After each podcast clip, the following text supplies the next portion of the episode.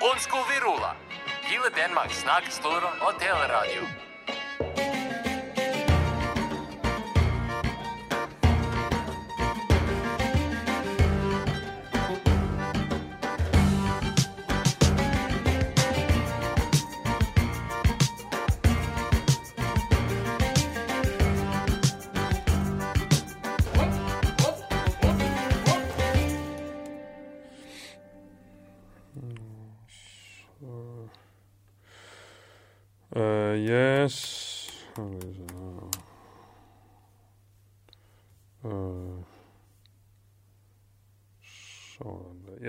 Yes. Jamen her er det Anders Sindberg, programchef på radio.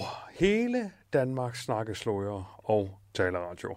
Nå, julen så nærmer sig, og øh, det har lige været næsafbrænding i Skuldborg i sidste uge, og vi kører fandme med det ene nye program efter det andet. Øh, bogstaveligt talt.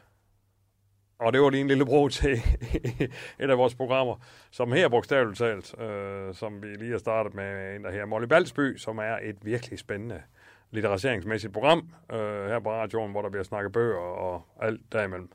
Så det øh, er virkelig en fornøjelse at være på, øh, på denne radio for tiden, fordi der virkelig er gang i en, som nærmest aldrig før, vil jeg sige. Øhm, jeg har øh, for mit vedkommende øh, prøvet at holde snuden, snuden i sporet, ikke også? Øh, I forhold til, at vi har jo stadigvæk de her øhm, øh, øh, øh, fredagsøl i advent øh, hver fredag her i, øh, i december, hvor jeg så desværre ikke kan være med øh, her på fredag den 8. Men, øh, men ellers så er jeg med, og, og så kører Claus Bunker ellers det show der. Øh, så det er jo live live kl. 15 øh, hver fredag december. Øh, bare for at nævne en af de ting, der er i gang for øjeblikket. Nå, men nu skal I høre her. Jeg vil egentlig gerne tage med lidt øh, ned i værkstedsrummet øh, i dag. Øh, jeg ser øh, i studiet øh, på eller en af studion, øh, radio i, i Stjernen i Skuldborg, og øh, er faktisk ved at kigge frem mod 2024. Fordi at, øh, det, det er jo ikke sådan, at vi stopper nu. Nej, nej, tværtimod, vi er først lige begyndt, som jeg plejer at sige.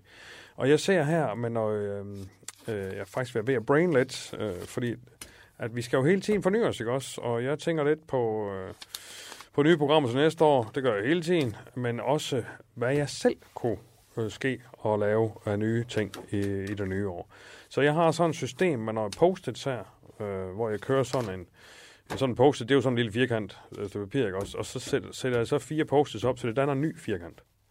Og så skriver jeg så, øh, så inde i midten, der er sådan en lille, hvor jeg har, øh, har, har klippet en lille, øh, hvad her det, postet ud, så bliver en, ja, en lille, så det bliver en, øh, en cirkel, den er inde i midten, ikke også?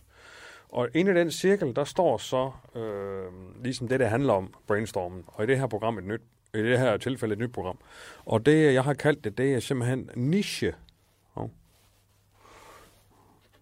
Niche-magasinet. Ikke også? Det er sådan en idé, jeg har haft. Jeg har, jeg har haft alle mulige idéer, ikke også? Men, men det har jeg så taget fat i, øh, for den står så nemlig sjældent stille i mit øh, arbejde. Der handler det jo om at skabe idéer hele tiden, ikke også? Så jeg har en idé her, niche-magasin, ikke også? Og det er så, som navn, det an, hentyder til, et magasinprogram, ikke også? Hvor man ligesom tager fat om, om øh, ja, det Åh, oh, for sådan. Nå, så går han være der. Dag, Henrik. Goddag, dog. Nå. Hvad så, Rune? Hvad så? Jeg synes, jeg sagde klokken to. Ja, ja, men det er klokken der også kun... Ja, du kender så lige ved halv tre. Men altså, jeg kom så hurtigt, jeg kunne. Yes, Nå, det er godt. Øh, hvad... Jeg er faktisk lidt i tvivl om, hvad det var, hvad det var hvis vi... Jeg sliger dem her uden for øjeblikket. Yes. Øh, Nå, det er Rune Ingemann, vores teknikchef, som øh, har, har, har, givet mig den store ære at kigge forbi til vores aftale møde Eller ikke møde til vores aftale øh, møde. Møde ikke nævnt mere med det. Nå, men øh, han skal stå for teknikken her i dag. Fordi at, øh, som sagt, så vil jeg gerne lige have jer med på en lille brainer-rejse her. Ikke? Ja, hvad var det for noget, vi skulle øh, lave, siger du? Ja. Jamen, jeg er jo dybt chokeret over, at du ikke ved, hvad vi skal i dag. Du plejer jo altid at have fuldstændig styr på, når jeg indkalder til møde, hvad vi skal. Det, ja, du plejer jo nærmest at fortælle mig, hvad fanden jeg indkalder til møde på. Ja, nogle gange så... så, så, så, så det var en joke. Ja, nå, okay. ja, ja. ja. Ej, det jeg synes sgu ellers, ja, det, det går bare lidt stærkt i øjeblikket, ja, ja. og der er fandme mange programmer. Det tror jeg ikke, du behøver at sige til mig, at det går stærkt. Nej, nej, hvis der er nogen, der har mig på sin tallerken, så er det æg at sparke med mig. Ja, ja, hvis der er nogen, der har mange hatte på, så er det æg at sparke med mig. Ja, ja jeg tror også, jeg har en hat eller to på, skulle jeg lige se. Jo, ja, ja, ja, men altså, hvis du har set mine hatte, så er de fandme høje, altså. Ja, jeg tror ikke, altså, det kan godt være, at dine er høje, men mine, det er med også brede, så det er både i højden og i bredden, de er til stede. Ja, okay, ja. Nå, men øh, jeg ser lige her forklare lytteren det, vi skal nu her. Og det tænker jeg også, du gerne vil vide, for det kan du vel ikke huske. Ja, det er det, jeg prøver at spørge om. Øh, ja. Det tør jeg lige... Øh, ja. Det vil jeg faktisk rigtig gerne høre. Fordi, Yes. at, øh, jeg har bare stået øh, på sms'en skrev bare, øh, det er optagelse af et nyt program, og jeg kan ikke lige, oh, jeg kan ikke lige huske, hvad det var for et, øh, et program, øh, det var, vi skulle... Øh, hold kæft, er det det der skal være... Øh, øh, nej, hvad fanden er det? Ja, skulle, jeg, skulle jeg fortælle, det er næsten nemmere. Ja, det er faktisk nemmere. Ja, Ja, ja. ja det er faktisk. Nej, men det er jo egentlig ikke et nyt program, eller måske ikke. Det er sådan set, øh, jeg vil gerne optage en dummy. Nå, det er ikke et rigtigt program. Jamen, det kan det jo blive. Ja, ja, potentielt kan, det hele jo, øh, kan alle jo blive programmer, kan man Nej, sige. det kan alle ting, ikke? Nå, hvis, du nej. siger, altså, hvis du siger, det er en dårlig idé, så bliver det jo ikke et program. Ej, hvis du siger, det er en dårlig idé, så bliver det ikke et Nej, program. det er det, jeg siger. Ja, ja. Nå, jeg kan jo godt øh, mene, at det stadigvæk er et program. Ja, men det bliver jo aldrig sådan noget Men det bliver så ikke noget, det er jo klart, fordi du er chef for programmerne jo, ikke? For det er, det er programchef, jo. Det er jo samme, hvis du siger, at det, vi skal have de der høretelefoner der, så siger jeg så, ja, det synes jeg så ikke er en god idé. Så, Det kommer an på, at vi gerne vil have dem, jo. Ja, ja, hvis du vil have dem, så køber vi dem selvfølgelig, men altså, hvis det er, at, at jeg synes, det er nogle dårlige idéer, så tager vi lige et møde igen om det i hvert fald. Ja, ikke om høretelefoner, så skal det op på det andet niveau. Ja, måske med høretelefonerne, måske, måske. Yes. Men øh, Ja, jeg, jeg var ved at tage lytteren med på rejsen her, og det kan du komme med så også, som øh, en art lytter. Ja, du, altså, jeg er med på en lytter. Jeg er med på, en Øh, lytter. nej, jeg har prøvet at brain lidt på et nyt program, Ja. og det jeg siger, det er, at øh, som du ser her, har jeg, øh, har jeg klippet sådan en cirkel ud, en Åh, post ja, ja. ind i midten, og så har jeg skrevet så Niche-magasinet. Det er dummy-navnet, det er arbejdstitlen. Niche-magasinet. Niche-magasin. Niche-magasinet. Ved du, hvad en niche er? En niche. Ja. Ja. Det er sådan en bad, altså ikke ligesom en badedusche, eller sådan en badeniche. Er det ikke sådan noget? En niche. En bruseniche. Bruseniche, ja. En, øh, vil du lave et øh, bademagasin? Et bagmagasin? en stor badeniche. Ah. Niche. Niche, det betyder også, øh, du ved, hvis du har, øh, Bade. hvis du har, for eksempel kan du sige, fodbold er jo en kæmpe sport, ikke også? Ja, det er sgu ikke nogen... Øh... Kæmpe sport. Nå, niche på den måde. Ja, ja. Nemlig. Okay, altså små sporte. Ja, det kunne så være små sport, ikke også? Små sporte. Ja. Men, øh, men her gælder det ikke bare, det, ikke, det kan også være sport, men ikke nødvendigvis bare det. Det er alle mulige former for ting. Ja, det er nok en niche. Det er en, det er en niche, ja. ja. Ja. Men øh, det er jo nok ikke sport her, vi skal snakke om. Okay. Det er mere alt muligt. Alt muligt kan det være. Ja. Altså alle mulige ting. Men hvad kan man sige? Områder, emner, som er for nichepræget, for smalle, for små, til at kunne bære deres eget radioprogram. Til selv at kunne gå Hvad for noget? Øh, for små, til selv at kunne gå... Nå, ja, ja. Ja, ja, ja, ja. Fribrydning. Det Den øh, er kunne også være, den er ja. jo, ja. Den, er, den er, ligger lige der, du ved, ikke? Med alt det der, der, der, der er så mange, fordi fribrydning, det er jo en stor, altså det er jo en stor verden af alle slags brydninger. Altså, ja. Ja. Så, så, så hvis du har øh, MM, M, M, MM, M, MMA, tror jeg det her, ikke? MDMA, MMA, MMA, ja, MD, det er noget andet. Ja, MMA, det er én ting, ikke? Så har du øh, fluevægt, mellemvægt, overvægt. Altså alle vægtklasserne Ja. i en, altså som er i den klassiske Men det kan da være, at vi skulle tage den, fordi at ja. hvis vi laver dummy, det kan være, at vi skulle tage den, som øh, jeg har. Jeg kan lige læse op, hvad der ellers har, også for lytteren, hvad jeg ellers har på, Ja. øh, på, på øh, hvad her, Nå, ja, det, ja. braineren her. Jeg har øh, Ciclia. Hvad har Ciclia, det er Nå, du var det der, ja. akvariefisk. Ja, Så har jeg Danmarks bedste restepladser. Rasta. Restepladser Ah, ude ved motorvejen. Åh, ja, Du ved, vi bruger dem alle sammen, men hvad- hvilke er I bedste, ikke også? Jo. Så laver programmet det. Så har jeg noget, der hedder salsa. Og sådan noget tips, øh, dip der. Nej, nej, nej, øh, dansen. Salsa. Salsa-entusiaster. Åh, oh, ja, okay. Også. Så har jeg noget, der hedder rengøringsvandvig. Altså om at virkelig, altså hvordan fanden kommer du helt til bunds i en rengøring også? Det er spændende. Ja, det er, jamen det, alt er jo spændende. Altså, Og så har vi så din, men så tænker jeg, måske skulle vi lave fribrydning som, øh, som dummy, fordi så kunne du, så kunne du bare give være øh, gæst. Jeg har en gæst inde hver gang. nå ja, okay. Ja. Så jeg er verden, og så, så kan du bare, så har jeg jo en inde, der har cyklier. Jeg har en inde, der vinder om restpladser og så videre. Men så kan du så bare lige, øh, at du var gæsten her i dommen. Ja, men jeg er jo teknisk, altså øh, jeg laver vel teknik samtidig, så ja. Ja, selvfølgelig gør du det. Men Ja, okay. du skulle bare lade som om, du var gæst. Ja, ja, ja, det er bare lige, det, det er lige endnu en hat, ikke også? Altså lige en hat i hatten, som man siger, ikke også? Men altså, det gør jeg bare, det gør jeg Det bare. svarer til, at jeg skal se med og holde øje med og have overblikket her, og så samtidig være vært. Og Ja, ja. altså snakke Ja, ind ja, i en mikrofon, også- så kan man jo bevæge. Ja, ja, ja, præcis. Det, det er så fint, det gør jeg bare. Ja, ja selvfølgelig. Men altså, jeg skal bare lige forstå dig ret. Du tænder jo på knappen og trykker på optag, og så snakker vi derfra. Der er vel ikke mere i det. Men tryk herover eller ikke også? Der trykker man på den der ræk. Ja. Den trykker man på. Nu, nu gør jeg det lige bare for at vise det. Så nu, nu lyser den. Så er den tændt. Så tror jeg igen, så er slut. Ja.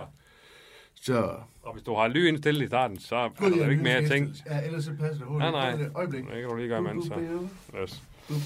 Og så kan jeg lige fortælle imens til lytteren, at øh, det er jo selvfølgelig ikke bare noget, jeg lige kom i tanke om nu, alle de her. Det er jo, det er jo en lille, øh, lille idé, der har ligget i baghovedet stykke 10 Niche-magasinet. Og så har jeg altså skrevet de her løbende, skrevet på de her post-its. Okay, hvad kunne det være? Hvad kunne det endelig være? Og altså så komme frem til de her forskellige ting, ikke også? Øh, Ciclia, akvarier er på vej frem i de danske stuer igen. Det er blevet populært, ikke også? Så derfor kunne det være interessant. Og det her med restepladserne, jamen, altså, som jeg lige sagde til Rune, alle bruger dem. Men hvilket nogen skal man holde sig fra? Hvad for nogen skal man besøge, ikke også? Øh, fordi resteplads er jo en del af ens rejse. Det er sgu ikke bare ligegyldigt. Salsa ved jeg ikke. Jeg synes bare, det ser fedt ud, så det kunne godt være, at der var nogen der, der ville snakke om det. Og rengøringsvandvid, det kom så egentlig af, at jeg jeg havde øh, øh min, min gamle kammerat øh, Lars Møller på besøg for nogle, for nogle måneder siden. Øh, han bor i Berlin, og øh, han var så, så så han så øh, ved, min, øh, ved min vask ude på bagværelset. Der var sådan noget kalk og noget snask ned for, hvad hedder det, for foden af, af selve vandhanen der. Og så siger han så, det skal, så siger han, jeg kan sige ikke, jeg kan ikke få det af. Og så fandt han så sådan noget, noget toiletpapir, og så puttede noget ægge på og, og lagde omkring, og så opløste det, og så var den, så var den sgu helt ren. Så det var bare sådan, nå, det er sgu da en fif til det. Så går man der, lave sådan et program, der hedder Rengøringsvandvig, bare som sjov titel, ikke også? Men simpelthen handler om, hvordan fanden kommer du til bunds i din rengøring, også? Det, det er også spændende. Yes. Det er klar herovre også. Ja. Ja. Jeg har, du kan lige, oh, jeg har lige en uh, fil her. Jeg har uh, fået lavet noget dummy-musik, eller noget, noget jingle og noget skiller.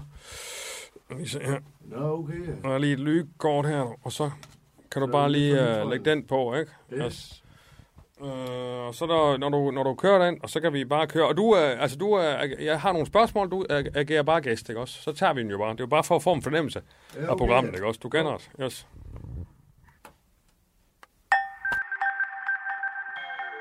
Dine lytteantenner, de er drejet ind på Niche-magasinet. Med Allan Sindberg.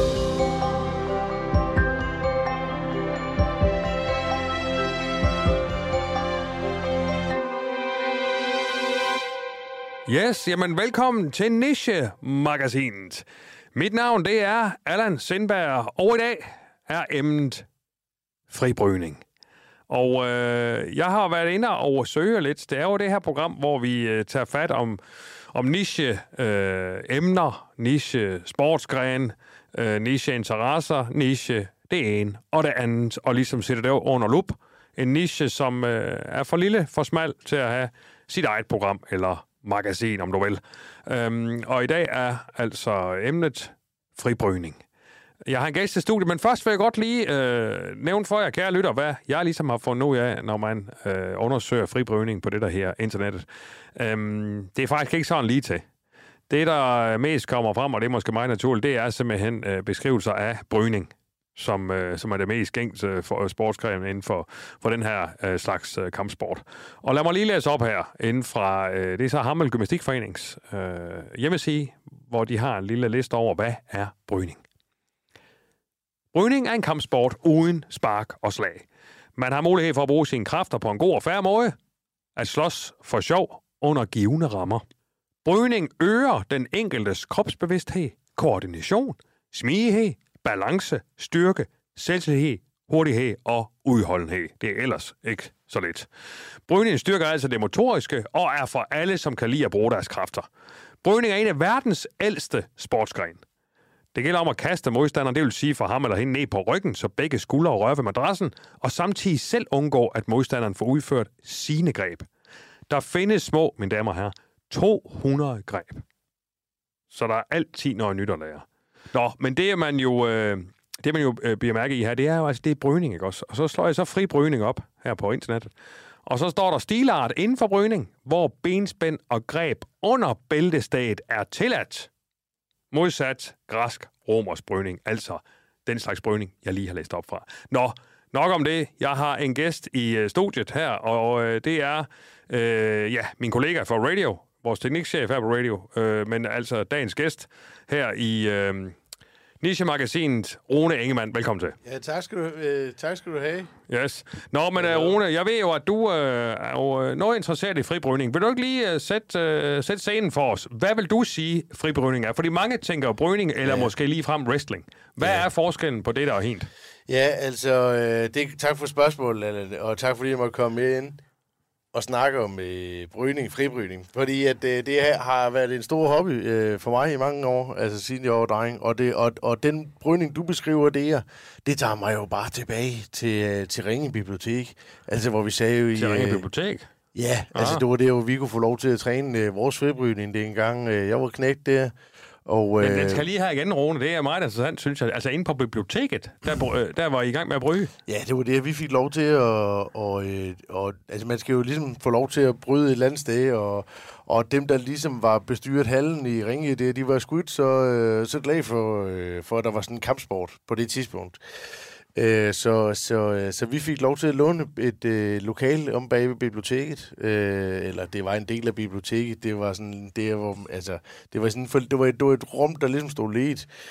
Øh, og det, øh, det der, øh, der gik min, øh, mig og min, øh, mine to venner især, vi var faktisk tre, eller vi var faktisk fire, men altså den, øh, den sidste øh, snakker jeg ikke så meget med, med, med han hedder Kai. Øh, men, men det, det, det er lidt lige meget. Øh, det var mig og Per Slat, der ligesom kørte den, øh, den klub der. Og øh, det var enormt, øh, ja, det var en enormt god tid. Og så, øh, så var Kenneth med os. Okay, og så øh, bryder jeg, altså leger, ja, de slås og sådan noget på biblioteket der. Ja. Og så, men så hænger et ved dig. Ja, det gør det altså. Øh, øh, det, gør det, jeg, jeg, jeg, altså, det gør det jo på den måde at forstå, altså, vi, hvad går vi i? Sådan noget 7. og 8. klasse, eller sådan noget, helt 7. og 8. klasse, det er måske allerede. Og, øh, og til at starte med, der startede det jo bare lidt som sådan noget, hey, skal vi lige, skal vi lige, øh, skal vi lige lægge arm? Og så finder vi det, og så ble, udvikler det sig lidt til en lidt slåskamp og sådan noget der.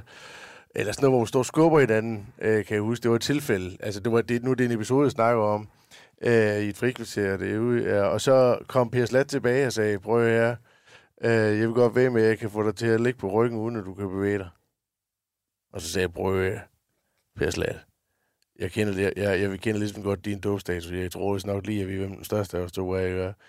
Så jeg sagde selvfølgelig ja til det, og så fik jeg mig kraften vendt om. Okay, okay. Ja. Og, og jeg kunne ikke komme ud. Og så, det er, uden, det er uden spark og slag, det her. Vi, det er uden sparkeslag, Ja, ja, det er så- på, på, det, på det her Så det er sådan tidspunkt. set brydning, kan du sige. Det er det, det er det. Øh, og, øh, og han får mig sådan, og, og det, det, det, der startede det, så viser han mig bogen, og vi griner af det, og vi bliver gode venner igen. Og sådan, altså, vi var jo fint nok venner, men altså efter sådan en kamp der, så bliver man jo sådan lidt, hvad fanden helvede. Øh, og så blev vi så gode venner, så blev vi så gode venner igen, og, øh, og så blev vi så gode venner igen, og så, så viser han mig den bog der, jeg kan ikke huske, hvad den hedder, det, det var noget med brydning i hvert fald. En brydningsstige eller sådan noget. Nej, det er en anden en. Jeg formixler det i de der Yes, yes. øh, bøger der, de år der. Men, men, men, men, men, men altså, hovedsagen er, at øh, jeg, går, jeg, jeg, går ligesom all in i det, i, i hvert fald Ja. Hvis jeg lige må uh, supplementere. Altså, Åh, du, ja. du fatter interesse for, at vi er Ja. øh, venner, øh, og vi er øh, øh, ikke bare ungdommen, men nærmest barndommen, kan du jo sige, ikke også? Ja, det må man sige. Ja, ja, ja. Øh, men, men, men så kommer det så frem til, men, men, ja, men må så jeg kommer lige Kenneth med. Så kommer Kenneth med. Okay, jamen, Og så Kenneth tager vi var, den der, yes. Kenneth var lidt mindre end os, som jeg husker det. Vi gik i samme klasse, Ah, tror jeg nok. ah. Men det laver nærmest sådan en fight club, eller hvad? Sådan, som man kender det fra filmen. Ja, det var det jo faktisk lidt, og det, Ah. vi, vi faktisk huske, at vi så Fight Club, øh, ja, der, der, var- der var vi øh, alle fire inde, der var vi faktisk venner alle fire, stadigvæk der. Altså den sidste, øh, der, som, jeg, som var fjerdemanden, som ikke rigtig var med, det var Troels. Og han ville ikke være med, fordi vi fandt ud af, at øh, ja, altså Tro, Troels ville være med af andre årsager, kan man sige. Ikke? Ja, så... Og han, han, han, han fik faktisk en ordentlig lavn test der på et tidspunkt. Fordi, altså, altså, det var en anden tid dengang, men vi fandt ud af, at Troels var homoseksuel. Og det, det, var, det, var, Nå. det, det skal man jo være fri, fri til at gøre, hvis man vil det. Ja, ja. Men der var lige noget i den overgang der, det var Fight Club, og det var sjovt og sådan noget der. der så var der nogle ting, som han havde misforstået. Der var lige pludselig et greb, som han hævde op, øh, som vi ellers havde, altså, som, som vi havde læst os til, og som man ligesom fik sagt, det er min version af det. Øh, og det er... Øh, det, det, er en, øh, det, det er sådan en meget speciel greb. Altså nu sagde du selv, der var over 200 greb der. Det, det var et greb, der hed Cobra uden Ballofix. Hvor meget? Cobra uden Ballofix. Er det, er det, er hver greb har sit eget navn, simpelthen? Ja, der er 200, der, der er 200 Okay, grebe. ja, Vi fandt ja. også på vores egen. Det skal, Okay, det, det skal okay. siges, blev først senere hen. Men Cobra Umbello Fix, det er sådan en rimelig øh, øh, anerkendt greb, faktisk. Øh, og øh, jamen, nej, det er for, for, for at gøre, gøre en lang historie kort, kort der, der, der fik øh, Troels lidt fat, øh, forkert fat i Cobraen der, kan man sige. ikke? Også hos Per. Og så, så var Per Slat pisse og, og men, ja, der kom det også, altså det var også lidt derfor, han blev kaldt Per Slat senere.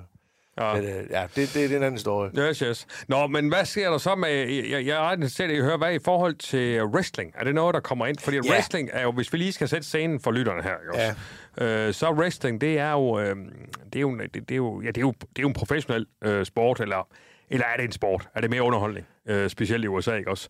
Og inde på, øh, inde på nettet her, så står, wrestling bliver betragtet som atletisk scenekunst med elementer af brydning og teater, ja. og stammer fra 1800-tallet, hvilket overraskede mig. Ja. Øh, hvor det typisk var en del af karneval, øh, og de viste, øh, som viste tilskueren, hvor stærk mænd egentlig kunne være. Den moderne udgave af wrestling består typisk af forskellige slag og gribeteknikker, og kræver intens specialtræning og ekstraordinær fysik at udføre. Øh, jeg tror, de fleste har set det, det her, hvor man, de, de, de kaster sig jo hen over hinanden og ryger rundt og sådan noget der. Men det er vel, det er vel ikke... Det er vel ikke altså, Nej, men altså, jeg kan godt huske, at det, det, det, det kommer jo til Danmark der i øh, slut 90'erne, der med ja. Asbjørn Ries der, spis sundt, hold dig sundt, og, og hold, dig, hold dig i live, eller hvad fanden det var, ikke? Han havde sådan en slogan. Og så, øh, så begyndte vi også lidt at kaste rundt med hinanden. Det var det, vi begyndte at så bruge ved slag. Altså, det var lidt samme periode der, med, hvor, hvor, han røg, hvor, hvor han røg ud, troede det, og der begyndte vi at bruge, bruge slag. Og så var det altså... Og så kom der jo ikke så lang tid efter øh, øh, det helt store MMA. Åh oh, ja, altså, MMA, ja. Som yes. det jo her i USA. Der hedder fribrydning MMA, og der må man godt slå. Og det, det er sådan lidt den... Det er jo en... Hvis man forestiller sig, at fribrydning, på den måde, du beskriver det med de der slag der, romersk og græsk og sådan noget der, det er jo en evolution, kan man sige. Det er en evolution, okay. vi bevæger os imod, og nu er vi oprejst øh, i et bur, hvor vi smager hinanden fuldstændig. Yes. Og det vilde af ved det, det er, at det er de samme greb, du bruger. Så man kan sige, det er faktisk wrestling, som står lidt alene, som det her mere Det teater. Ja, Hvor de andre, det er sgu slåskamp. fribrydning er slåskamp, ja. altså. øh, Jeg kan huske en oplevelse med Kenneth, hvor han ikke kunne få hver fire minutter. Kære lytter, du lytter til Niche-magasinet med Allan Sindberg. Jeg har i dag besøg af Rune Ingemann, som er meget interesseret i det, der her fribrydning. Ja. Og det her, det er jo et program, hvor vi undersøger nicher. Øh, det vil altså gældende interesser, øh, sportsgrene, hobbyer, så videre, så videre, som øh, er for smalle, for små til at få øh, deres eget program. Og således øh, får en episode her i magasinet.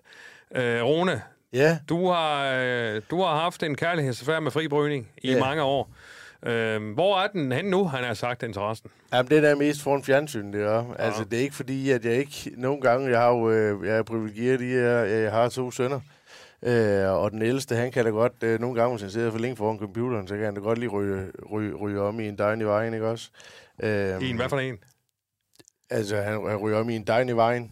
Dejen i vejen. Ja, hvis der er en dejn i vejen, det er sådan gammelt... Altså, det er, et, det er et af de der fribrydertricks fra Nå, det er middelalderen. greb også. Ja, det er, det er Nej, et nej, greb, undskyld, altså, okay, yes, yes. Det er et, øh, det er et greb tilbage fra middelalderen, øh, hvor det var, at man, hvis man så en dejen, der gik i vejen, altså der var, så det, det er den myten af, så tog man lige dejen, og så fik man ham lige ned i et buskage hurtigt. Okay.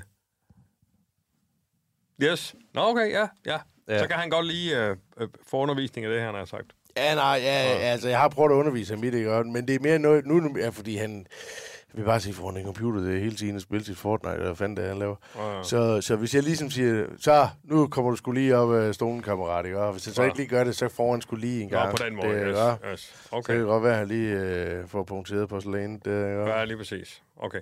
Men kan du prøve, øh, her inden vi, inden vi skal sige tak for i dag, kan du prøve ligesom at sætte scenen i sådan en fribrødkamp? Hvordan, hvordan kunne det se ud? Altså, hvor er vi henne? Hvor kunne det være henne i verden? Og, Jamen Øhm. altså, de helt store kamp der med Conor McGregor og, og Ubibi, eller hvad han her, Kababi, øh, Numangota, de er ret vilde. Altså, det er jo, øh, det er jo sådan kæmpe stort, der skal forestille sig, altså, det er Las Vegas. Las Vegas, øh, der er den er ramme omkring altså deres øh, arena, Øh, det kan være TB Arena, eller hvad fanden det er for nogle arenaer, de har derovre. De har jo en kæmpe stor arena i forbindelse med de der kæmpe store hoteller, kæmpe store casinoer. Det hele er altså kæmpe, kæmpe store, det gør. Og så kommer ham, den lille Conor McGregor, kommer ind på sådan det her slasker rundt med armene, sådan nu af. Han er en abe, ikke? Og han kommer slaskende ind der, så hvor han lige kommer ud fra toilettet og har lagt en ordentlig lort. Bare, han er bare selvtilliden og tynd som helvede. Bare, altså, bare kommer vane ind, ikke? Og, og høj musik, ikke? Og folk skriger og jubler. Han går direkte rettet mod et bur. Bur, som er otkantet. Det er oktagon. Uh, så det er otte, det otte, det er, det er otte, ikke? Octagon. Og det da. Ja. En oktagon. Det må være otte, Ja. Okta. Ja. Så går han hen mod den, ikke? Med sin slasket arm der, så ind, og Og, ind og i... publikum er helt på. Foregår og- hele og- mok. og- Inde, i- inde i buret, der står der så en øh, rimelig stor hakket makker fra øh, Serbien, og bare ser ud, som om man bare skal dræbe dig. Men han går bare ham der i der, han går bare slasker, ikke? Og nu skal han kræfte med her bare klar på at gå ind og få par, i par på hovedet, ikke? Øh, få en kataminmenu, ikke? To flag skal. Og så er han ellers bare øh, total. Og så, så starter, og så går lidt, så er der et eller andet bla bla bla med en dommer, og øh, du skal huske, at øh, vi skal helst overleve, og du skal, han skal også overleve. Af alt muligt pisse, ikke? Indtil sagen, dang, så starter den. Bing, der er en klokke over i siden. Der siger en øh, forholdsvis vi fyre ned for ned på siden, der hedder Dana White. Øh, Dana White, og det er ham, der ejer hele lortet. Han sidder og råber og skriger dernede. Men alle råber og skriger. Nu, nu starter det, ikke? Øh, Conor McGregor kommer ind. Der er lige lidt sådan tøven, hvor der lige sådan chatter lidt til hinanden. Og sådan noget. Boksekamp-agtigt. Ja, lidt bokse, for du må også godt bokse lidt, ikke? Og Lige pludselig, så starter brygkampen. Så den ene far bare ind på den anden øh, i underlivet, der, ikke også? Og får ham væltet ned, og så kan det være, at måske det er sådan noget parfum, parfumeret rigsret, det starter med, ikke? Et greb, der hedder parfumeret rigsret, hvor der man, man lige kommer ind under, ind, ind under armhulen med den anden, så han bare lige kan få lugtet. Hvad fanden, der lugter det andet, ikke? Der lugter helvede til. Så bryder han ud. Så bryder han ud. Kraft det med, han bryder ud. Og så tager fat i den anden, så får, kommer han op i sådan, en øh, front. måske fat i ham, og så er det sådan Pols palleløfteren, du ved. Det der greb der, hvor du får fat i, ved, ved, ved, og så palleløfter du det sådan lige op, ikke? Også som, som Pols palleløfter, og kaster. Bang! I gulvet, mand. Sådan der, lige ned i en skurk med headset der, ikke? Og sådan, sådan hele tiden, ikke? Og så lander han der, så, og så over tager fat i ham, så lander i sådan en skurk i headset, ikke? En skurk med headset. Og så, ellers så bare, altså, så holder han om det, ikke også? Så, så, men så kan det være, at han bryder fri, han laver sådan en omvendt regnjak. Så laver Conor McGregor en omvendt regnjak, kommer fri, og så, åh, åh, så er der boksekamp igen, så er der boksekamp igen, så er der boksekamp igen, så kommer, så kommer boksekamp igen, ikke også? Og så lige pludselig, uden, uden uh, Conor McGregor ved det, så, så, så kan Khabib, Khabib, Khabib, øh, Nurmagomedov laver bare sådan en, øh, flagmus uden dagslys. Hvor blev han af? Det er fordi, der er to greb, der minder mig om hinanden. Der er flagmus i daglys, og så er der flagmus uden dagslys. Det er jo selvfølgelig, hvor du ikke lige ser, at den komme, jo. Ja? Fordi at, øh, øh, at øh, de er så hurtige, jo. Ja? Så kommer han så, så kommer han så i den der flagmus uden dagslys. Der lukker ham ind der, og så, og så, så hvor, hvor fanden blev han af om det med Gregor der? Og så, men så bryder han så ud, og så, og så ned og får fat i hans ben måske. Sådan noget, lige får fat i benet, og lige får ham ned. Bang! Der, så åh, lander han på røven, og så slår han ned i foden på ham der, og giver ham sådan tre karbonader i strømpen der, ikke? Dum, dum, tre, tre karbonader. Og så øh, laver han Morten Kork uden grydlåg på ham, så kan han ikke komme fri, og så er han bare dø. Eller ikke dø, men så er han færdig, så er han færdig, er han færdig, ikke? Ja, okay. Ja. Og det, men det er altså MMA og fribrydning, og ikke, ikke wrestling. Nej, ikke wrestling. Der. Nej, Nej, nej, nej, nej, nej, det, nej, er, nej. det er fribrydning, ikke? Og Ja, det, ja. er, det er dem, det der er, ja. ja MMA. Ja. Nå, men spændende. Øh, Rune, kunne du, kunne du forestille dig selv at gå i gang igen? Ej, jeg er slet ikke i form til det, altså. Så, så skal... Ej, det er sgu ikke i form til. Jeg skal, man skal aldrig sige aldrig. Jeg vil sige, når, når, når først de små, de er store, ikke? Men der bliver ved med at komme små hele tiden. Ja, Ja, ja. ja. Det har du selv lige været vin til, ikke? Ja. Så... Nå, men jamen, øh, spændende. Øh, ja, kære lytter, det var øh, øh, en omgang Niche-magasin her, hvor vi altså var omkring emnet fribrydning. Øh, og jeg glæder mig allerede til næste udgave, hvor vi skal se på øh, øh akvariefisk i programmet Vi med Ciclia, som handler altså om øh, Malawi som er en, en meget velegnet akvariefisk, man kan have. Og så skal vi have en øh, gæst øh, her i studiet, Øh, en af Karsten, som er rigtig glad for Malawi øh, Ciclia, og øh, har hans egen lille øh, hjemmeside, hvor det fremgår, hvordan du kan have øh, anskaf og holde et akvarie. Rune Ingemann, tusind tak, Ja. fordi at du øh, vil gæste Niche-magasinet her Velbekomme. til at snakke om fribrygning. Og har man lyst til at prøve øh, fribrygning, eller at, at se et, hvad, hvor går Ja. man så hen, Rune? Ringe Bibliotek, de har sådan en opslagstavle, hvor man faktisk godt kan være heldig og, og se, om der står nogle rum ledige. Jo, jo, Og- men hvis eller du nu ikke lige er i ringe, altså er der et sted, man kan- ja, på den måde. altså, Ja, jo, jo. Jamen, der er jo øh, altså Dansk Fribrydersamfund. Okay, Okay. Der er Dan, Dan, Dansk Fribrydersamfund.dk, tror jeg, det her. Okay. Yes, jamen, øh, det er Ja. jo bare med at komme i gang og kontakte dem, hvis man har lyst til det. Ellers kan man jo finde noget, hvis man gerne bare vil se som, som tilskuer, som du selv gør, slaske ned i sofaen og se en fribrygning. Så er det med at følge med i dagspressen. Øh, det var Niche Magasin for denne omgang. Mit navn det er stadigvæk Anders Sindberg, og vi høres ved.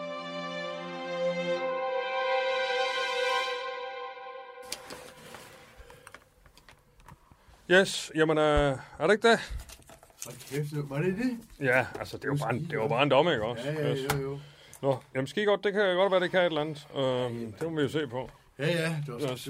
Giver du lige at ryge op her? Jeg skal også lige have- Øh, giv lige at ryge op og lige sørge for det hele og tage det her ud. Og så øh, giver du så lige at hente, øh, hente et eller andet, øh, så vi kan få et eller andet. Ja, giver du lige det, dog. Ja, ja, ja, ja, selvfølgelig. Men jeg har altså også travlt, altså. Ja. Det er sgu ikke, fordi jeg, har også meget på, på, to, to, to, to, øh, på to-listen, ikke? øh, det er det, du kalder det ved jeg da godt. Det har vi jo alle sammen, Ja, Mike, ja, ja, ikke også? Men når du har... Ja, men når du, når du har lavet en due på det her, så henter du lige noget til os, ikke også? Ja, okay. Og så kan du gå videre med to. Ja, okay. er godt. Juice. Hvad? Juice. Nej, to. Ja, juice. Øh, juice. Nå, juice. Ja, ja, ja. Ja, juice. Ja, juice. Ja, jeg have juice. Ja. Jeg juice. Nå, juice.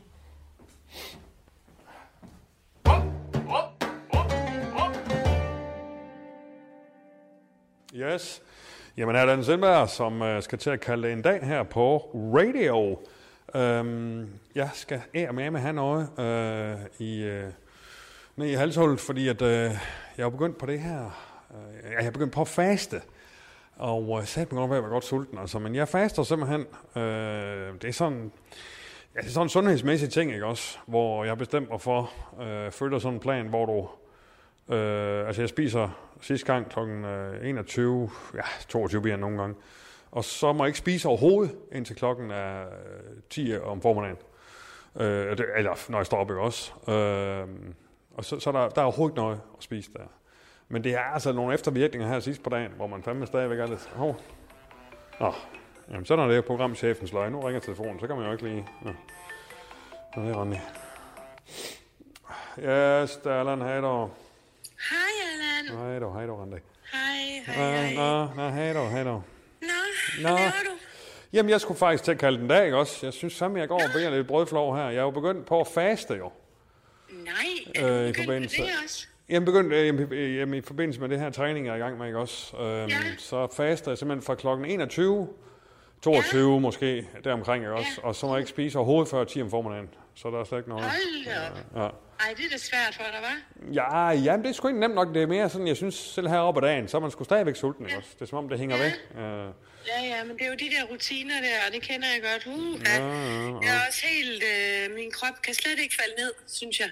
Efter, Jeg ved heller ikke. hvad Altså, om det, om, om det bare... Jeg ved ikke, kunne du komme forbi på et tidspunkt, for jeg synes, jeg har tusind ting, jeg gerne vil øh, lige få rundt. Hvad, hvad, med, øh, hvad tænker du på? Jamen, det er også bare, jeg skal jo... Øh, altså, jeg er bare stresset over... Okay. Der er meget, ikke? Også jul og sådan noget. Jeg tænker, jeg skal have lavet en juledekoration her. Ja. En af de nærmeste dage. Okay.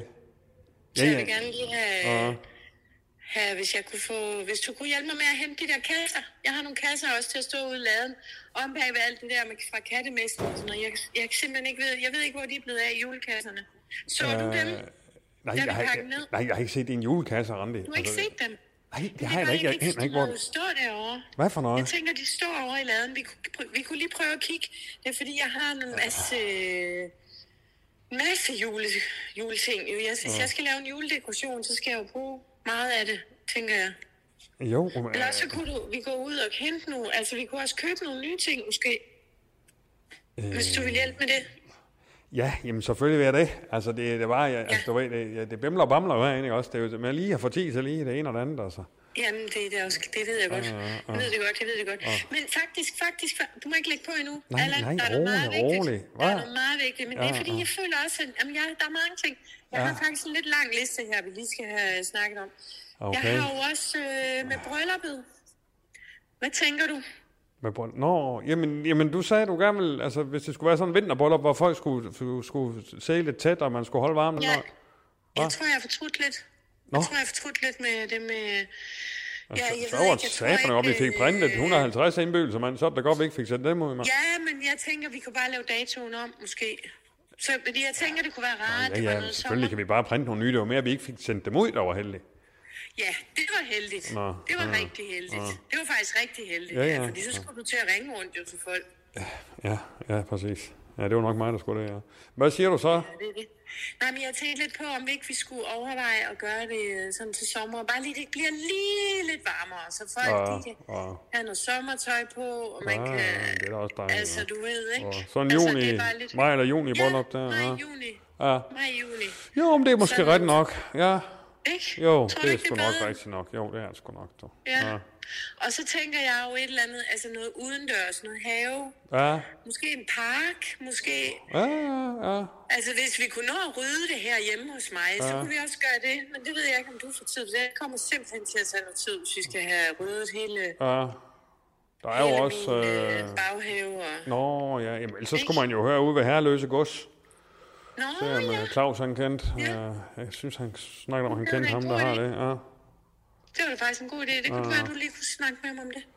Øh, ja, ja, ja. Ja, men det, da, jamen, det kan da godt forstå. Så må vi jo holde et brag af et bryllup der på den. Det er sgu også Jeg meget rart, ikke også? Der er lidt, jo, også hvis, hvis der er det der med, ja. som du siger, at folk ikke skal komme i, i vinterjakker. Jeg ved sgu ikke, også? Ja, ja, Ja, ja. præcis. Og du kan stå og spille noget musik og underholde, Ja, ja, og ja. det er sådan, altså det bliver, hele bliver bare sådan lidt mere, Ja, ja. altså, Yes. Men I kunne også komme, øh, I kunne også komme i åben øh, vogn, ikke også? Fra autohuset der, hvis vi Åh, kunne få noget spons ja, der, også? Det er jo lidt ja, nemmere. Ja, hvis vi Ja, kunne snakke med dem. ja, ja. Ja, det er da en god idé. Eller måske hestevogn. Ja, ja. Jo, jamen det er op, det er, ja, det, det er op til dig nu. Ja. Hestevogn, det er da en god idé. Ja, ja, ja. Jamen, så gør vi det. Ja. Jo, jo. Nå, men det må Ja, vi lige det- uh, sætte os ned og finde ud af, hvordan fanden vi gør det Ja, nu. Ja. ja og hvornår, hvornår har du tid? Hvornår har du tid til det? Øh, aldrig, men det må jeg jo tage mig, altså. Ja, det må du lige finde ud af, Øh, nå. Allan, fordi, altså, jeg kan ikke stå med det alene. Nej, men kunne du så smække noget boller og kaj sammen i aften eller et eller andet, så kunne jeg komme Ja. ud. Ja, Det kan du tro. yes. Det kan jeg. det er godt. Kommer du så Okay. ud, så kan vi lige snakke lidt mere om det. Ja, Ja. ja jamen, det er Og så tag din iPad med, så vi kan få lavet en ordentlig, øh, en ordentlig liste. Ja, ja, ja, ja. Jamen, det skal jeg Ikke? Jo, jo, det gør jeg hver gang, Randi. Altså. Ja, det ved jeg godt, Ja, ja. men jeg siger det også bare hver gang, fordi du, Ja, ja, yes. hvis nu du glemmer den, så er vi jo lidt på herrens mark, ikke? Jo, altså, kunne vi jo bruge din computer, men ja, ja, det, jeg skal nok tage den Nej, med. jeg kan ikke computer, den kan nærmest ikke tænde mere. Ja, ho, den Det skal vi også have snakket om. Det skal du faktisk også lige hjælpe mig med, fordi jeg tror, der er noget virus. Randi, sidst jeg var ude Ja. ved dig, der tændte jeg den, og den fungerer fint. Der er ingen virus. Du skal bare huske at lade den op. Ikke også? Um, ja, Ja. det må jeg så prøve så. Ja, det er en god idé at starte på. Jeg tror altså, jamen jeg er ikke sikker på, at du har ret, men okay. Nej, men... Det, nej, okay. Det må vi se på, ikke? Det ser vi alt sammen på. Det er godt, dog. Yes. Ja. Så du kommer med iPad, jeg laver boller i kaj, og yes. så ordner vi det. Ja, så det får vi godt. lavet den, en, en, ordentlig, øh, en ordentlig liste. Ja, det er godt. Altså en drejebog, en form for drejebog, ligesom vi også gjorde til kattemisten. ja, ja, vi kan altså starte på det i hvert fald. ned i detaljer. Ja, ja, ja, ja. Vi kan Ikke? starte på ikke også? Altså, rolig, Jo, rolig. og så kan ja, vi ja. brainstorme på alle de der lidt større ting også. Ja, yes, det gør vi. Sådan også med menuen og, med, og hvor og hvordan og hvad vi skal have på og alt det Ja, der, hvad vi skal have på. Nå, ja, ja, ja, ja, okay. At du skal have en bryllupskjole på. Ja, ja, men det er da et vidt begreb, Ja, ja, okay. Yes. ikke? Jo, jo, jamen det er godt, Randi. Det er godt. Nu skal jeg også, hvis jeg skal til ud til dig, så skal jeg fandme lige, der har tusind ting, jeg lige skal Ja, ordne ja, ja, ja, ja, ja, ja. Selvfølgelig. Det er godt, dog. Det er godt. Yes. Det er godt. Hey, hey, hey, hey, Ja, ja. snakker du med Claus? Eller hvad? Om hvad? Jamen altså, skal han, hvad, måske han lige skal briefes? Nå, med bryllup? De her ting. Nå, ja, ja, Ja. okay, ja, ja. Jamen selvfølgelig, det jeg hører lige. Gør du det? Jeg siger bare, det er en øh, sommerbryllup, ikke? At det bliver lavet om til sommerbryllup, Ja, det skal jeg nok. og at han hører nærmere. Ja, det gør jeg dog. Jo, selvfølgelig. Det er godt. Det er godt, Randi. Det er super, Ja. super, super. Nu skal jeg sgu til at tage dog. Så siger jeg, Og så øh, får vi også lige fu- fundet julekasserne i aften. Ja, ja, ja, ja, ja, Ja, det kan vi. Yes. det er godt. Yes. Det er godt dog. Det er godt, vi Ja, ses. yes, det er godt dog. Hej dog. Hej. Hej, hej. Hej, hej. Ja, ja, hej dog. Hej dog. Hej, hej. Hej, hej. Hej. Ja, hej, Randi. Hej dog.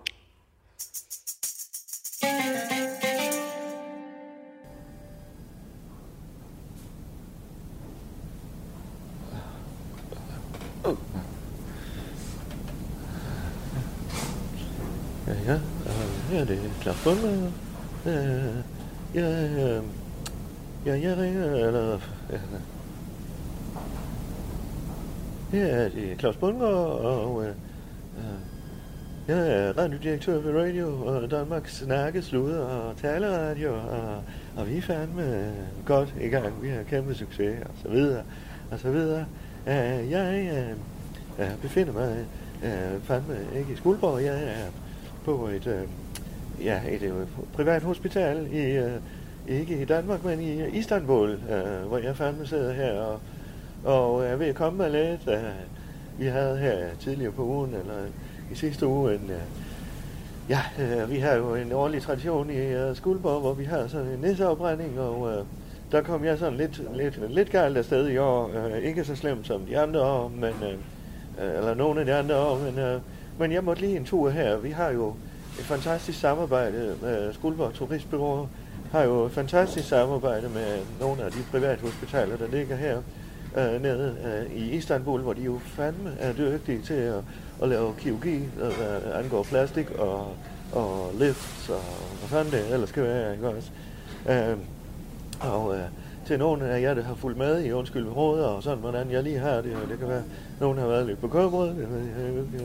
Øh, så kan jeg sige, at det er fandme ikke så slemt den her gang. Øh, jeg var jo heldig, at øh, Øh, jeg, jeg, jeg var på vej ind for at stoppe øh, en bil, der var på vej ud over øh, scenekanten, og fik trukket håndbremsen, og, og så øh, ret hurtigt, øh, øh, så fik jeg fandme meget røg ned i lungerne, så det er mest røgskader, jeg har været påvirket af. Øh, bilen den var jo øh, relativt våd, øh, også indeni, øh, fordi den har jo ligget på bunden af en sø, så, så, øh, og så var jeg jo fandme godt forberedt. Øh, jeg var meget hydreret, og, og havde jo nærmest øh, aloe vera, øh, 10% af kroppen, øh, så, så jeg, jeg var fandme godt forberedt på sådan rent øh, flammemæssigt, ikke også?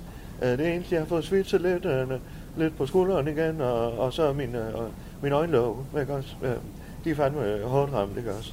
Og, og det er så det, jeg er kommet herned fra øh, til, til, til det her fine, fine hospital. Har en pause, og øh, vi ved tager, tage, mig lidt så sammen til at få lidt, øh, lave lidt arbejde, og jeg skal også ud og se byen. Ja, så, ja, ja, det er jo egentlig fantastisk. Altså, det er jo Skuldborg Turistbureau, der, der er også sammen med John, øh, John Frederiksen fra byen, der har fået lavet den her ordning her.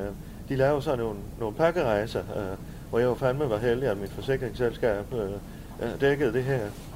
Og så har Skuldborg Turistbureau, de laver pakkerejser, hvor, de, hvor man kan komme ud og, og rejse og blive smuk samtidig. Ikke også? Uh, øh, Rejse og Restitute uh, har de så også en pakke, der hedder, og det er jo den, jeg er på. Uh, men så er de fandme kommet til at lave en fejl øh, hernede på hospitalet. Der er nogle gange noget med sproget og så videre. Øh, øh, så jeg, jeg, jeg, de er jo fandme kommet til at lave en BBL på mig øh, også. Øh, jeg ved ikke, hvordan fanden det lige er gået galt, men øh, en, en BBL, det er også det, der hedder en, en Brazilian butt lift. Øh, så jeg har lidt vanskeligheder med at sidde nede, øh, øh, fordi sådan en Brazilian butt lift, der har de jo fandme, de har løftet hele bagpartiet, så de, de siger, at det, det bliver fandme, hold nu kæft, det bliver klart, øh, ikke også, også om bag til. Øh, øh, det, det, der, det er jeg da glad for, jeg får, de siger, at jeg får det gratis. Øh, øh og de har, de har lavet øjenlån og det hele, og det, det skal nok blive godt. Jeg har jo selvfølgelig maskeret lidt og, og bundet lidt ind, øh, hister her øh, op i ansigtet også, men også bag til. Jeg har fandme svært ved at sidde ned, det går, det går pisse rundt, ikke også? Øh, men jeg glæder mig da til at se resultatet. Øh, så, øh, ja, øh, jeg skal lige have arbejde, jeg skal lige have ringet til, til Christian Henriksen. Men, øh, og så jeg tænkte, og så var der jo fandme, der var jo en, øh, nogle pakkerejser, de hænger ligesom sammen med det, man får lavet, så kan man komme ud og se en seværdighed i Istanbul. Og, og, og jeg havde fandme øh, øh, set frem til, at jeg skulle på Øjenlov og Basilika, øh, cisternen, den er meget kendt hernede i Istanbul. Men øh, øh, fordi den var også på gåben, der kunne jeg fandme have gået dernede sammen med, med guiden, ikke også, her fra hospitalet. Men, øh, Men det er for sent nu, og, og, og den er ligesom... øh, Ja, det er for sent. Så, øh, og, og jeg kan jo fandme ikke køre bus, og, der, og jeg ved ikke, hvad de har lavet, fordi den hedder Bazaar og Botlet, og, og der kunne man komme ind til den store bizarre, det ville jeg jo fandme gerne. Men det er jo med bus, der kan jeg jo ikke komme med, men øh, jeg tror fandme, jeg tager gåbanen selv, og så kan jeg selv styre, hvornår jeg lige kan sidde lidt, eller i hvert fald holde en pause og så videre. Men ellers øh, så vil jeg fandme lige få lavet lidt arbejde, og så skal jeg øh, fandme ud og, og, og kigge lidt på, på Istanbul og, og ned til den her øh, Basilika, Basilika søster, because Bas, Basilika, Basilika søster, ja, ja, ja, det var klart.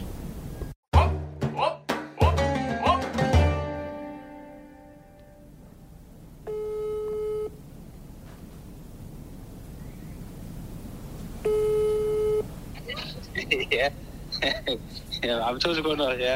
Det er godt. Ja. Hallo? Hallo, hallo, det er Claus. Hallo, hvem er det? Claus hvem? Ja, det er Christian. Hej Christian, det er Claus Bundgaard. Nå, hej Claus. Ja, hej du. Hej, nå, det er da godt at høre fra dig, det er længe siden. Ja, ja. Øh, jeg har lige øh, i Tyrkiet engang øh, på noget... Øh, vi har fandme, vi har haft en næseafbrænding i Skuldborg.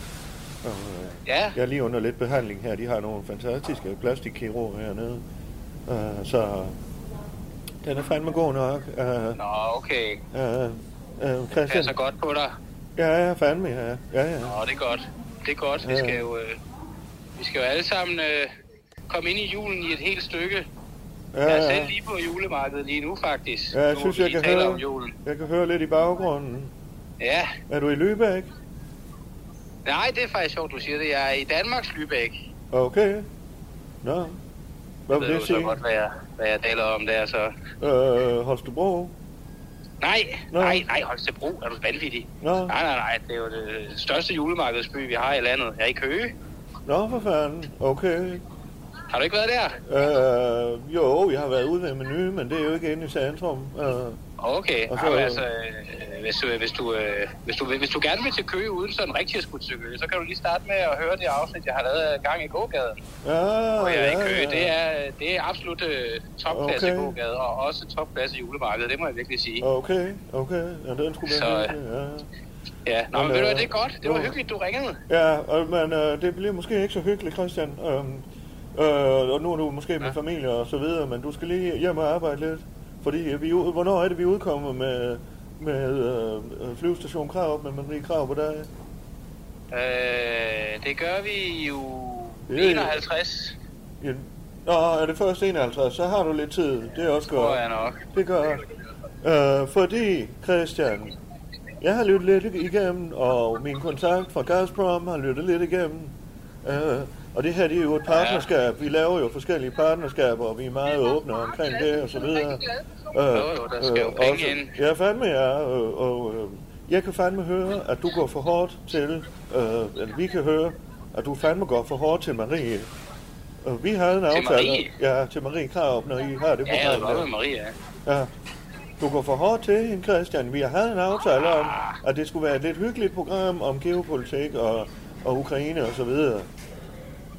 Ja, der er ikke så meget hygge over øh, krigen i Ukraine, det synes jeg da i hvert fald ikke. Nej, men, men det er jo vores take på det, ikke også? Sådan lidt, øh, hvor fanden kan man lige se det fra nogle andre vinkler også, og er det så slemt øh, for dem? Jo, og så jo, men det er jo også lidt det der programmets formål at prøve at være i hvert fald at velkomme og lytte til dem, men, Ja. men det er jo ikke ens betydning, at man så ikke kan stille sig kritisk over for det. Jeg faktisk synes, at det var, det var da noget af en katastrofe, hvis Ja. det var, at vi ikke gjorde det.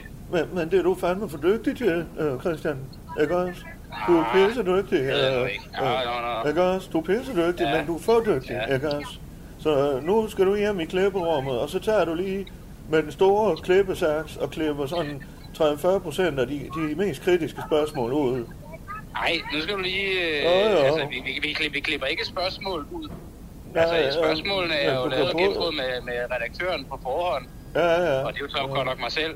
Men, Ja. altså, øhm, men, men, men, men, men de er godkendte, så det klipper vi ikke ud. Vi klipper ikke spørgsmål ud. Vi kan ja, klippe de er godkendt af nogle dig svar selv. ud, hvis der, der er nogle svar engang imellem, der bliver lidt for lange, måske især med, ham der Torgild Kærgaard, der, han kan godt Ja, tale ha, ham venter vi Ja. lige med for en. Ja, ja, det er fint nok. Men, men, men, men, det, men, men, men, men, så længe man også holder sig inden for sådan en eller anden etisk ramme, der kan man klippe det ud, men vi klipper ikke spørgsmål ud. Jo, jo, Det gør vi ja, ikke. Christian. Jamen, så lader vi bare være med at lave det. Hør lige med her, hvad jeg har at sige. Blive ved forhåbentlig ikke bare i radio, fordi I tænker, at jeg ikke kender andet. Nej, fandme nej, men uh, Nej, hør men lige, hvad jeg hurtigt siger. gå ud og gøre det. Jamen, så kan da hurtigt gå ud og gøre det, hvis det Ja, er det. ja, det er godt med Jeg kan da sagtens få lov til at lave sådan et program et andet sted, hvor, at, øh, Hvor hvor man ikke er bange for, at der bliver stillet kritiske spørgsmål. Ja, Okay, og så held og lykke med at få Marie Krav med i det program. Så får nogle andre med. Hun har jo også kimet mig ned og, og, og klaget over det her. Og du fandme var for hård Nej, ved hende. fanden har hun ej. Jo, fandme, jo. Nej, hun har sgu ej. Jo, det er hun har kræft. Nej, jeg har, en god, jeg har en god kommunikation med hende. Ja, der det er godt nogen dig. spørgsmål ud. Jo, Så det gør er der. Altså, Det så, lader vi så lader vi hellere være med at sende det over. Ja, okay. Så dropper jeg det gavekort her. Jeg har fra Skuldborg øh, turistbureau til Lübeck. Øh, for hele familien med ophold og med øh, sightseeing ned på julemarkedet. Og øh, gavekort til butikkerne i Lübeck, øh, så man lige kan få shoppet de sidste julegaver. Den må jeg så finde en anden øh, modtager af. Mm. Hvor meget er det på? 56.000. Altså sådan i gavekortpenge, ikke også? Okay. Kan du ikke... Hmm.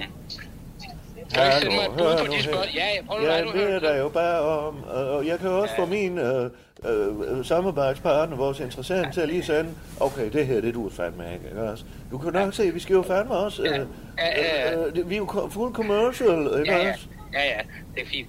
Øh, send mig et bud på de øh, spørgsmål, du synes, der skal klippes ud. Ja, fandme, ja. Så klipper vi dem ud. ja. Det er Og det, så vi sender gør. du mig det der øh, gavekort. Ja, Og det, øh, det gør du øh, Hav, hav. i samme ja, mail. ja, Det, det gør godt. du i samme mail, som du sender mig Ja, ja. øh, spørgsmål, der skal klippes ud. Ja, det er, Så måske, det det, er måske dumt, ikke også? Du skal komme og hente til Skuldborg, fordi... Ja, sådan Så sender du mig et billede af det, noget, så sender du mig et billede af det, og at du skriver, at det øh, tilhører mig nu. Ja, lige Så jeg har noget skriftligt på det. Ved du hvad, Christian? Vi stoler på hinanden i Skuldborg. Du kommer til Skuldborg, hvis du vil have det gavekort. Uh, jeg er hjemme om et par dage. Uh, jeg er lige i Tyrkiet, som sagt. Okay. Og jeg har fandme ikke tid til at sidde og sende mails rundt om. Du får snakket med Maria, og så får du, du får en mail fra en interessant, og så klipper du Ja. fandme bare det ud. Okay, der er også nogle dage at løbe på. Lige præcis. Det er fint. Jeg kommer til Skuldborg Det på mandag Pisse godt, og Christian. henter det gavekort. Sådan, og så skal I fandme have godt. en god tur, både Køge og Lübeck og det hele. Ja, ja, Ja. ja. Men altså, Køge her er vi i hvert fald ikke færdige i dag. Det Vi er er jeg til i ikke morgen. færdig med. Det er godt, Så skal vi have den anden halvdel. Men Lübeck, det kunne 50. Det er okay, ja. Det bliver Ja. fedt. Okay, det er godt. Det Ja, er godt, men du ringer, Claus. Ja, det er godt, Så øh, får nu øh, passet godt på dig selv nede i Tyrkiet. Der er vel Ja. også dejligt varmt lige nu. Ja, men jeg skal fandme ud og kigge lidt på byen. Uh, Ja, for helvede. det er jo sådan... Uh, Hvad er det for en by? Rejs dig smuk tur, ikke også? Med Skuldborg Turistbureau. Åh, ja. Og jeg havde lige lidt, Nej. der skulle ordnes efter, efter næseafbrændingen. Uh, så det fandme... Ja, det hørte jeg godt. Det var da også helt vildt, men øh, Jo, jo. næsten også forventeligt jo. Øh, der var- hvad, øh, hvad er det for en by, du er i? Istanbul. Okay. Nå. Ja, ja. Nej, der har jeg aldrig været. Ja, men uh, Nå, nå, nå. det bliver Nå, fandme ved du hvad, nu skal jeg sgu have gløb, du. Det er godt, du. Så, Kan du øh, have det godt? Det er tredje glas. Vi ses. Jeg ses, Christian. Det godt, du. Hej. Ja, det er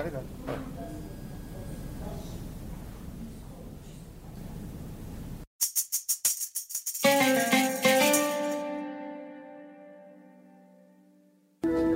Hej.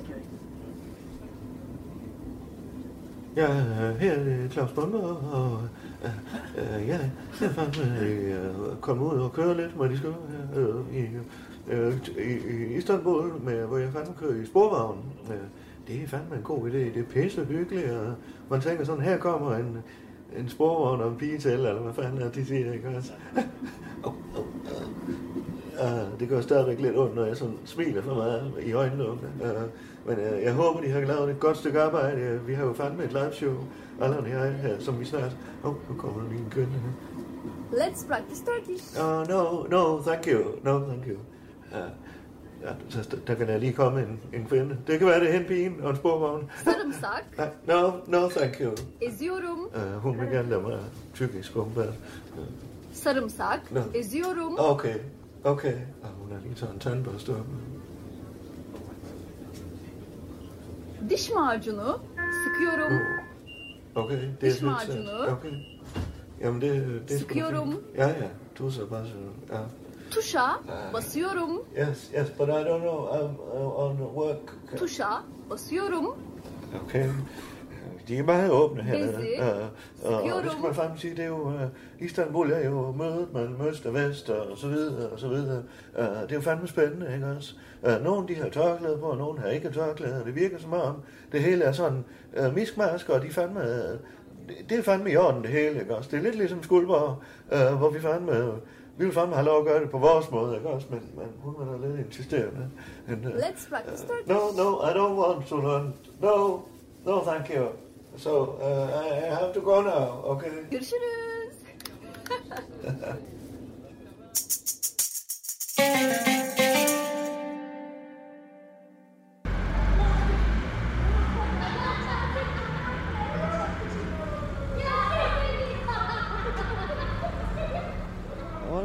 laughing about? What are you laughing about? You mind your own business. Tag pas lige jer selv, ikke også?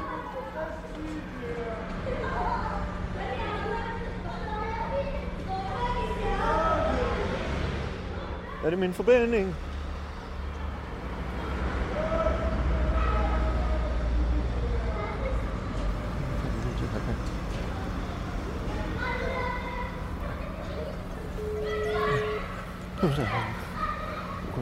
Min hjælp.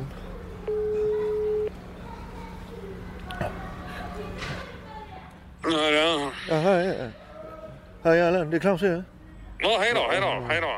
Uh, jeg fandt mig lige lidt sådan diffus. Hej da. Hej, Allan. Jeg, jeg fandt mig lige lidt diffus her. Kan, du, Nå kan du finde rundt i Istanbul? For jeg, jeg tror fandme gerne, jeg vil tilbage til hospitalet nu. Hallo? Jeg kan finde rundt. Jamen, jeg kan, jamen, Claus, for fanden, jeg kan jo ikke finde rundt i Istanbul. Nej, men det, uh, jeg kan ikke lige finde uh, kortet. Jeg har et kort på min telefon, og nu, Google Maps, det virker fandme ikke. Det, Jamen, har de ikke 4G dernede, hva'? det ved jeg ikke. Jo, øh, det tror jeg, jeg. Men, Og og nu er står der... sådan lige oppe i hjørnet på telefonen, så står der enten 3, 4 eller 3 eller 5G. Okay, Jamen, det har jeg. Men der er fandme nogle Nå. drenge, der... You uh, shut up! Der er nogle drenge, Drenge? der... Ja, de går nær af mig og siger, jeg er et monster. Eller hvad. Jeg ved fandme ikke, hvad det er, de siger. De griner af Claus, mig. Claus, rolig, Claus, Claus, rolig. Det var... Ah, Claus, hallo? Ja, hallo. Jeg synes, alle folk kigger på mig nu, og øh, jeg har fandme ondt i røven også. Jeg har fået sådan en BBL, BBL, uh, Brazilian Butt Lift. Uh, det går pisse ondt. Jeg kan ikke sidde nogen steder.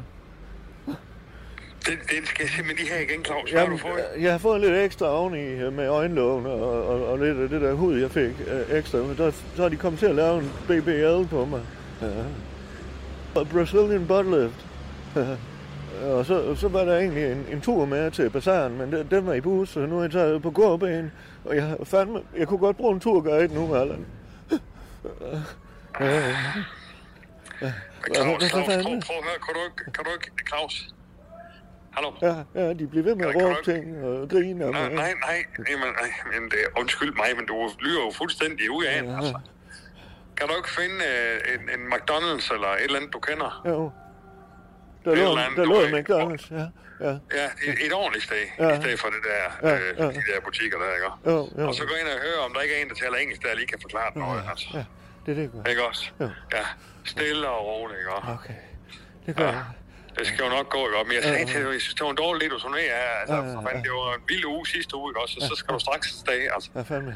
Men uh, det, det, det var også godt, at jeg lige får fikset det inden liveshowet på, på, på lørdag, jo, ikke også? Ja, ja, ja. Ja. Vi skal jo fandme, eller på næste lørdag er det jo, den 16. Den 16. Ja, ja, Vi, vi skal jo fandme lige, jeg skal se ordentligt ud, og vi mangler kun at sælge 50 billetter og så videre. ja, ja, ja, ja, der er snart udsolgt på Bremen, ja, ja, fandme. Ja. Yes. Men, men Allan, øh, jeg, jeg, jeg tror lige, jeg finder en McDonald's. Du havde ringet et par gange også. Var det noget, du ville? Ja, det er rigtigt, ja. Jeg vil... Øh, Shut up! Be quiet! Be quiet! I'm no monster! Ja, hvad siger du? Hvad, hvad fanden er de efter dig, hva'? Ja, vi griner af mig og siger til hende. Og peger på mig. Kan du ikke slå... Give mig en på sine hoved eller et eller andet? Nej, fandme nej. Jeg skal fandme ikke øh, sidde i fængsel hernede. Nå, nej, nej. Det er så flot hernede, det er ikke det, men... øh, Nå, øhm, ja, jeg ringede for fanden. Hvad fanden var det, det var? Ja, hvad var, var det noget vigtigt? Øh, måske var det... Hvad fanden var det noget med... Var det noget med bogstaveligt talt, måske, eller... Uh, nej, men jeg har løst den med weekendavisen og sådan noget. Den skal jeg nok klare. Ja. Åh, oh, okay. Nej, ja. hvad fanden var det så? Jeg skulle... Ja. Ja. Nå, det kan jeg sgu ikke lige... Der var et eller andet, jeg skulle sige til dig. Ja. Et eller andet, jeg skulle orientere dig om, eller brief dig om. Jeg kan fandme ikke huske det nu. Ja, ja. Åh, oh, nu kommer jeg lige til at gå ind i. Jeg fandme, den, den, den skulle se godt ud, siger de bagefter, men jeg kan fandme ondt lige nu, sådan en lift af en BBR. Nå, ja. Ja, det lyder sgu... Ja. Jamen, det glæder mig til at se, Claus. Jeg går lige hen til den McDonald's nu. Ja, komme ind og få der. noget ordentligt mad, og Ja. lige se, ikke også? Jo, øh, men der var ikke noget, du ville, noget vigtigt. øh. Jamen, åbenbart ikke vigtigt. Jeg kan sgu ikke lige komme til at noget, jeg skulle brief dig om. Jeg kan sgu ikke lige huske. Det kommer for nok i tanke om. Nå, okay.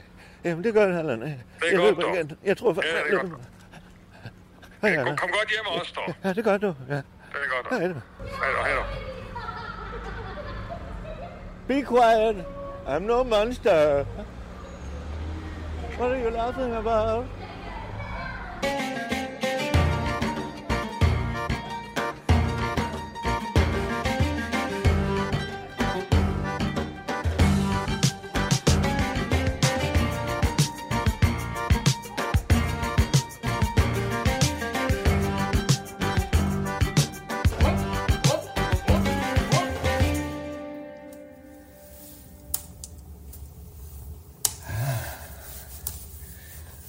kom Claus hjem øh, i den varme stue her ved Parisen. Øh, tak fordi du har lyttet til det her afsnit af Undskyld, vi råder. Vi er jo fandme glade for, for alle jer, der lytter til os. Øh, og også øh, især til jer, der fandme støtter os, øh, som er øh, hvad hedder det, en af vores vennevenner, ikke også? Øh, det er vi fandme glade for, jer der betaler lidt til os.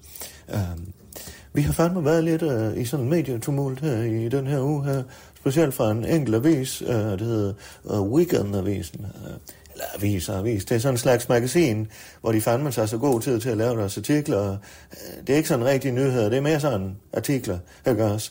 Øh, og på den måde, der, der minder det jo fandme lidt om vores, ikke også? Det skal ikke sådan føre nogen steder hen. Der er ikke sådan på den måde øh, øh, nyhedsværdi i det. Men øh, når det er så sagt, så har de fandme været lidt efter os, fordi øh, vi har jo lavet et, øh, synes vi selv, et fantastisk program med Gyldendal, øh, og øh, der har vi lavet et partnerskab fandme, og vi har været helt åbne omkring det, og lavet et program, der hedder Bogstaveligt Talt, øh, med masser, masser af forfattere, og så Molly Balsby som vært. Det er et pissegodt program, og lige om lidt får du en smagsprøve på det, den her uges afsnit. Men det, der så skete, det var, at øh, Weekendavisen i en kommentar, de, de var fandme ude at kritisere det her. Det var underlødigt, og øh, det var fandme noget værre noget, ikke også? Hvad fanden var bevæggrunden for det? Fordi, ja, selvfølgelig øh, tager vi os godt på tal for at lave et samarbejde med, med, vi, øh, med, med Gyldendal. Så selvfølgelig gør vi det. Vi vil fandme ikke være en del af mediernes øh, solnedgangshistorie. Nej, fandme nej. Øh, selvfølgelig har vi taget øh, penge for det her partnerskab. Jeg er jo fandme da ikke dum, vel? Vi får ikke en krone fra staten, som de andre medier, de gør. Øh, der er jo fandme en masse her blandt Weekendavisen, der får millioner af mediestøttekroner. Og så kan man jo meget let sidde op på den høje hest og sådan, uha, bu, bu, og hvad med, ikke også? Og er underlødig, og fandme, hvad fanden er det for noget, ikke også? Så, så var det, jeg kom til at tænke på. Øh, jeg havde en, en skolekammerat, der hed Karl, øh, og der, han var sådan lidt... øh, Han var ikke altid i skole, han dukkede ikke altid op, men når han dukkede op, så han så skulle nogle gange lidt svært ved at, at finde ind i lejen med os andre drenge, ikke også? Og så gjorde han det nogle gange, han sådan stod og så I dumme, eller han skubbede også til sten en gang, så han faldt ned fra et legehus og brækkede benet. Og så fik han, fand, så fik han fandme opmærksomhed, Karl, ikke også? Masser af opmærksomhed. Og så øh, var det jeg nogle gange, jeg tænkte, for fanden, du kunne jo bare have spurgt, ikke også, Karl? Så skulle vi da nok have lukket dig ind i lejen, ikke også? Og hvad vil jeg så sige med det? Jeg tror fandme, weekendavisen, de kan. Så jeg har besluttet nu her, at nu inviterer jeg fandme weekendavisen til et samarbejde. Fandme ja, I er da velkommen til at komme ind i lejen, ikke også? Så skal I da fandme smage lidt af vores succes, for vi har jo abonnenter nok. Øh, jeg ved jo godt, hvordan det står til over jer. De, I, I bøvler lidt med det her. I har måttet fyre øh, fire ansatte her for nylig, ikke også? Hold nu kæft. Ikke sjovt for de ansatte, der regner med, at I var en tryg arbejdsplads. Øh, så øh, jeg kan da godt se, at I har brug for at skyde med spredhavl øh, på alle de andre, hvor det går godt, ikke også? Men prøv at høre her. Jeg vil gerne være i gulvhøjde med jer. Så øh, nu siger jeg lige noget til mine lyttere, Weekendavisen. Kære lyttere, undskyld, jeg råder. Jeg vil fandme tage at tegne et abonnement på Weekendavisen. Hvis jeg var jer, så ville jeg fandme tage at tegne et abonnement. Måske et års abonnement, abonnement øh, øh, og så fandme få læst den avis der. De er sikkert pisseflinke at lege med, øh, øh, selvom de engang imellem siger bubæ og så videre. Så, øh, så er det nogle artikler, der ikke fører nogen som helst sted hen. Og det er det, folk vil have nu om dagen. Ikke også? Så øh, det var lige en opfordring for mig, og nu skal du fandme øh, som lytter her, øh, ikke lege weekendavisen, jo, du må også gerne lytte med, øh, men som lytter her, så er I fandme velkommen til at lytte med øh, til Molly Valsby og hendes øh, ugentlige afsnit her af Bogstaveligt talt. Det var det slags bundmål.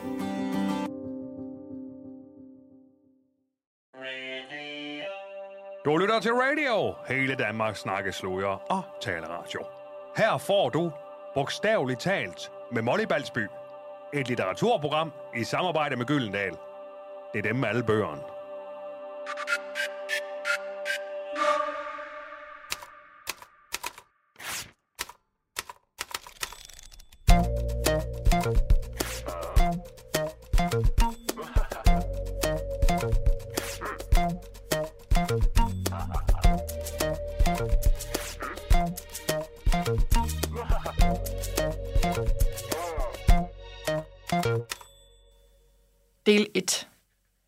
Hvad der eksisterer, er dit.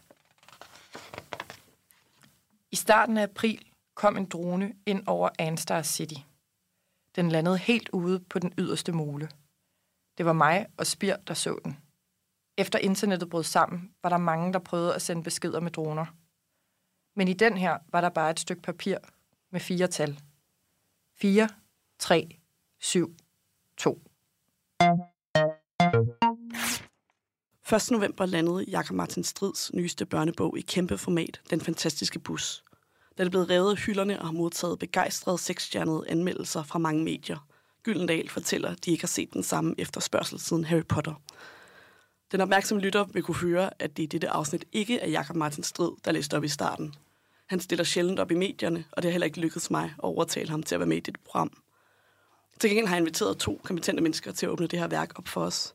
Velkommen Ida Dybdal, anmelder på Politikken, og Marianne Eskebæk Larsen, lektor og kritiker i illustrativ børnelitteratur og tegneserier. Er det korrekt forstået? Det er for fint, ja. ja. Og I kender jo også lidt hinanden. Ja. Det lige. ja, vi har siddet i bestyrelsen i Dansk Tegneserieråd sammen Ja.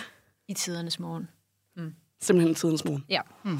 Øhm, Ida Dybdal, du har jo givet den fantastiske bus seks hjerter i politikken, Mm. og skriver, det er årets børnebog og den vildeste billedbog, du har set i årvis. Hvad er det for en bog, vi sidder med her? Ja, det er jo, øh, hvis vi bare skal sådan, tale om, hvad der først springer ind i øjnene, så er det jo en gigantisk bog. Den har sådan en coffee table format, øhm, vejer vildt meget, super uhandy som højtlæsningsbog, eller ved øh, at sidde og læse godnat historier af. Øhm, på forsiden af den her gigantiske bus, som jeg tænker, vi, vi kommer sikkert til at tale lidt om det her med strids øh, mekanik, øh, mm. trafik, øh, bil, fly, fetish.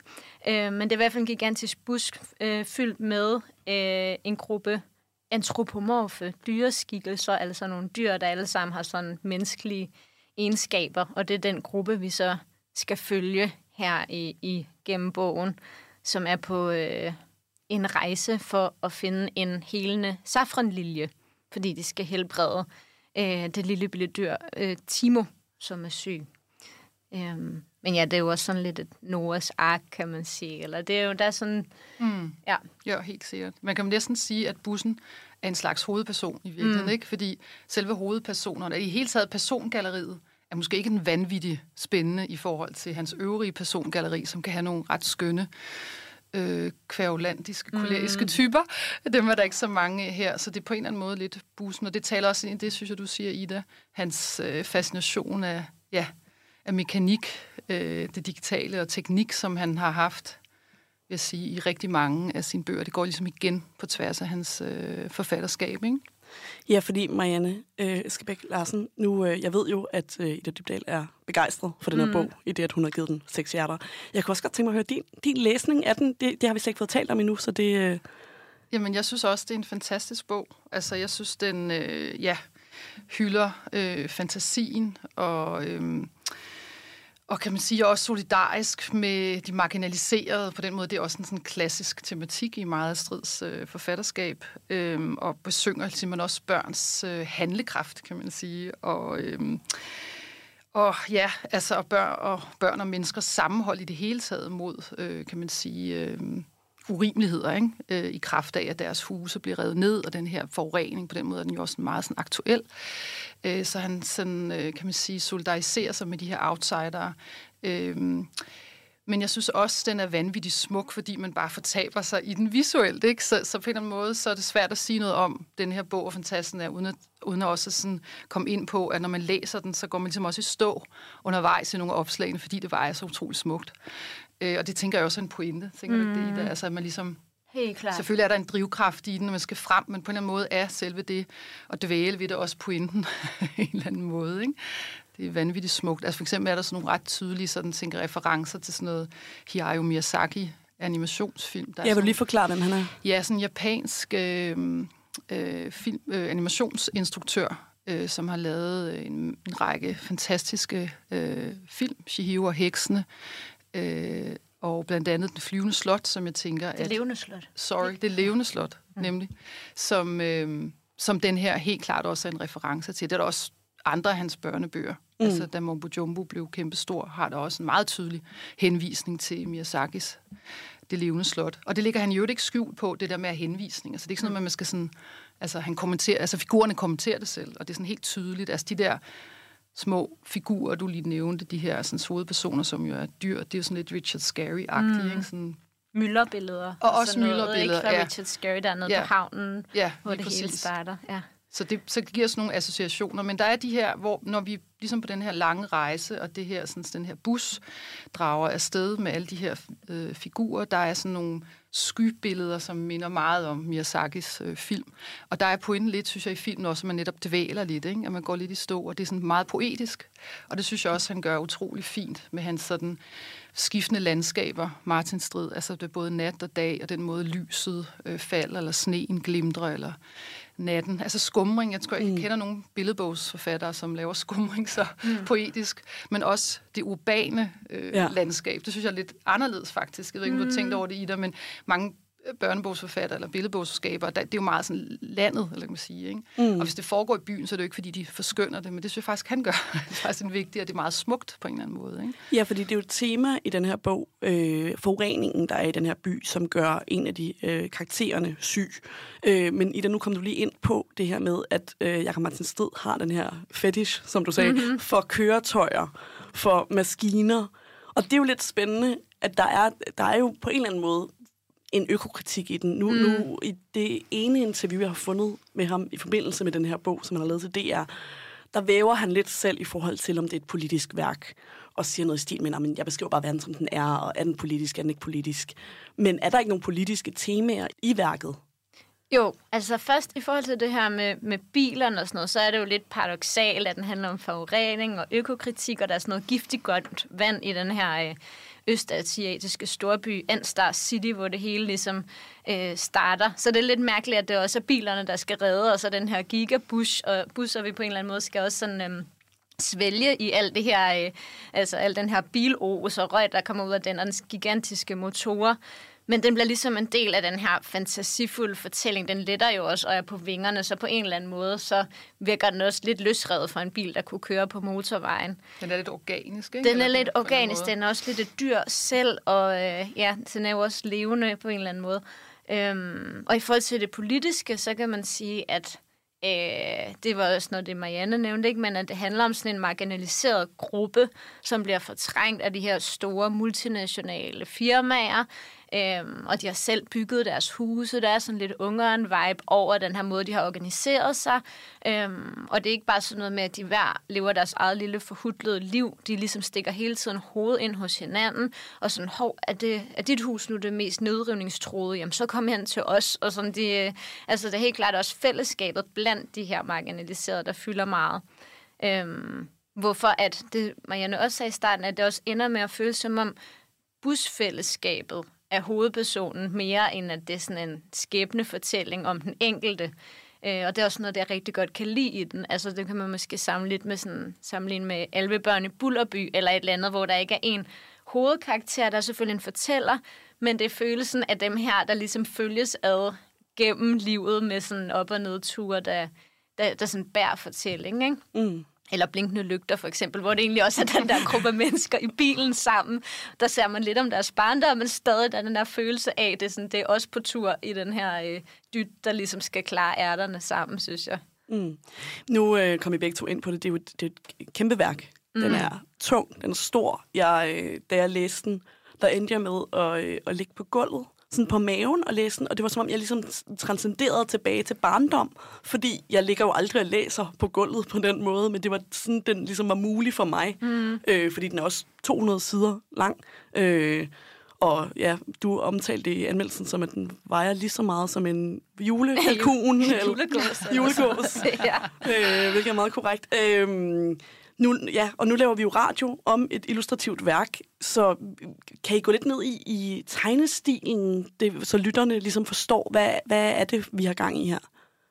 Altså noget af det, jeg synes jo, han er meget begejstret for, som vi også snakkede om lidt før, det er jo det her med mekanik. Ikke? Så, det, så det her med de her motorer og krystal, Phantom 8 krystaljetmotorer, som vi jo godt alle sammen ved, hvad er, det fylder, det fylder meget. Øhm, Ja, der er også navnene på mekanik og rørting og alt Præcis, muligt, ikke? alle de der begreber. og plasma jetmotorer. Jeg Yes. sådan, sådan tænkte, hvad er lige... det, det er også en pointe. Altså de her ord, og når man får dem i munden, som er måske lidt fremmedartet for nogen, det, det, det synes jeg også er en del af glæden ved at læse hans ting. Og så gør han jo også det, at han, at han er meget optaget af øh, processen med at bygge selve øh, den her bus ikke? om. Det fylder enormt meget, og det er faktisk ret skønt at, at sidde og følge med i. Det minder mig lidt om øh, Valter og Trofast, når de skal bygge raket. Ikke? Altså, der er et eller andet helt vidunderligt med det der. Nu bygger vi op til noget. Og så har han det her med billeder også af sådan tværsnit af nogle af sine konstruktioner. Det har han også i andre bøger. Altså, så vi kan se indvendigt, hvordan er bussen bygget op? Hvor sidder de henne? Hvor, nu der sidder der nogen og spiser, her sidder der nogen og læser. Så hele det der liv, der hele tiden er, det har han, synes jeg, han har et ret godt blik for, ikke? Mm. Øhm, det der med at fjerne den, hvis man skal sige det til altså det der med at fjerne den fjerde Ja. væg i bussen, så man kigger lige ind på det der mylderliv. Jeg læste Mathias Vivl, der anmeldte ja. en information, han sammenlignede det med Claus de Lorang, det her med at fjerne den fjerde væg, og jeg kom mm. til at tænke på den Vil du lige forklare, hvem det er?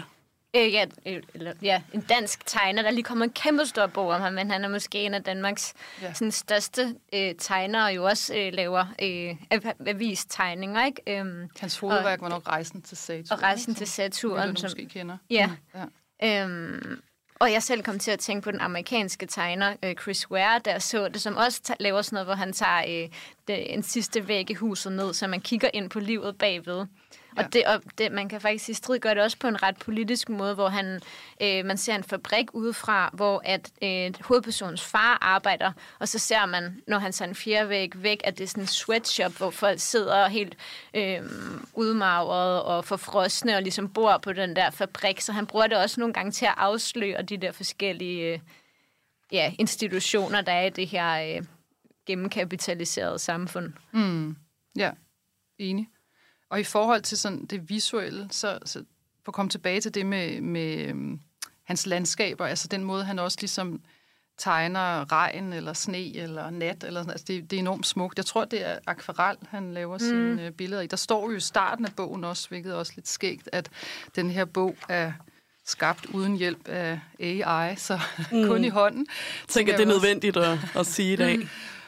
Så, så man kan sige, ja, jeg tænker, Claus Stullerang er sikkert et forbillede. Richard Scarry snakkede vi om. Øhm, jeg ved ikke, hvem kan vi ellers øh, nævne? Ja, men, og det nævnte Mathias, øh, vi er jo også i information, altså, øh, hvad hedder den, øh, Tintin i Tibet, der er også noget af det der element med, som du også nævner, Janne, at man ser øh, nogen, der, en rejseforberedelse, så er der nogen, der styrter ned i noget sne i Tintin i Tibet, og her er de også i alle mulige forskellige former for sådan noget tundra og nordlys og sådan noget, så ja. der er sådan en bevægelse, Øh, og det er jo også vigtigt at nævne, at det er jo sådan en ja, østasiatisk storby, det foregår i, og der, Mm. hvor de så rejser hen for at finde den her safranlinje, kunne godt minde om Tibet. Så der er sådan, øh, i forhold til, hvad det er for en storby, og hvad det er for en natur, der bliver portrætteret, så har han jo helt klart øh, flyttet sig ret langt væk fra sådan en kontekst, som de fleste danske børn mm. går rundt i.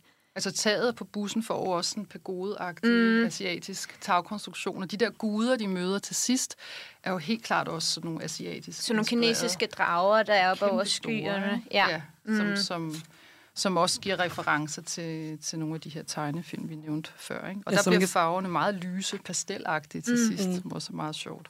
Så man kan se nogle klare referencer, blandt andet Miyazaki, som ja, I taler helt om. klart. Især Ja. hans skyer. Ikke? Han er jo vildt fascineret af de her skyer, men også det her selve bussens rejse. Det klang helt Mm. klart. Øhm, men, men jeg tænker også, det er en pointe, at vi er lidt mørkt i starten, i hvert fald. Øh, og så bliver der lidt mere sådan lyse farver. Den, den lyserøde og den lyseblå er meget sådan fremtrædende til sidst. Ikke? Det er jo også en måde ligesom at fremskrive et vis håb i, i bogen, tænker jeg. Også i forhold til tegnestilen. I starten der er der mange af sådan nogle mørke konturstreger. Altså rundt om alle karaktererne er der tegnet sådan en ret fed mørk streg, og der er mange skygger. De er i sådan nogle gamle haller, der ligner BRV-hallerne, der hvor de bygger bussen. Og så forsvinder de her mørke konturstreger, og det bliver mere og mere ja, pastel mod slutningen. Så sådan, han bruger jo også nogle tegnegreb til ligesom at sådan, hvad skal man sige, understøtte stemningen. Ikke? Og der er meget brunt i starten, ikke? Ja, sådan nogle sepia-farver, Ja. der ligesom ja. viser, fordi at der er nogle af karaktererne, der har forsøgt at, at, at ligesom rejse hen efter den her safranlilje før, hvor det mislykkedes. Blandt andet en gammel løve, der hedder Tolstoy, som er sindssygt. Han har sådan virkelig mange traumer den, fra den der rejse, fordi de mistede deres ven, troede han.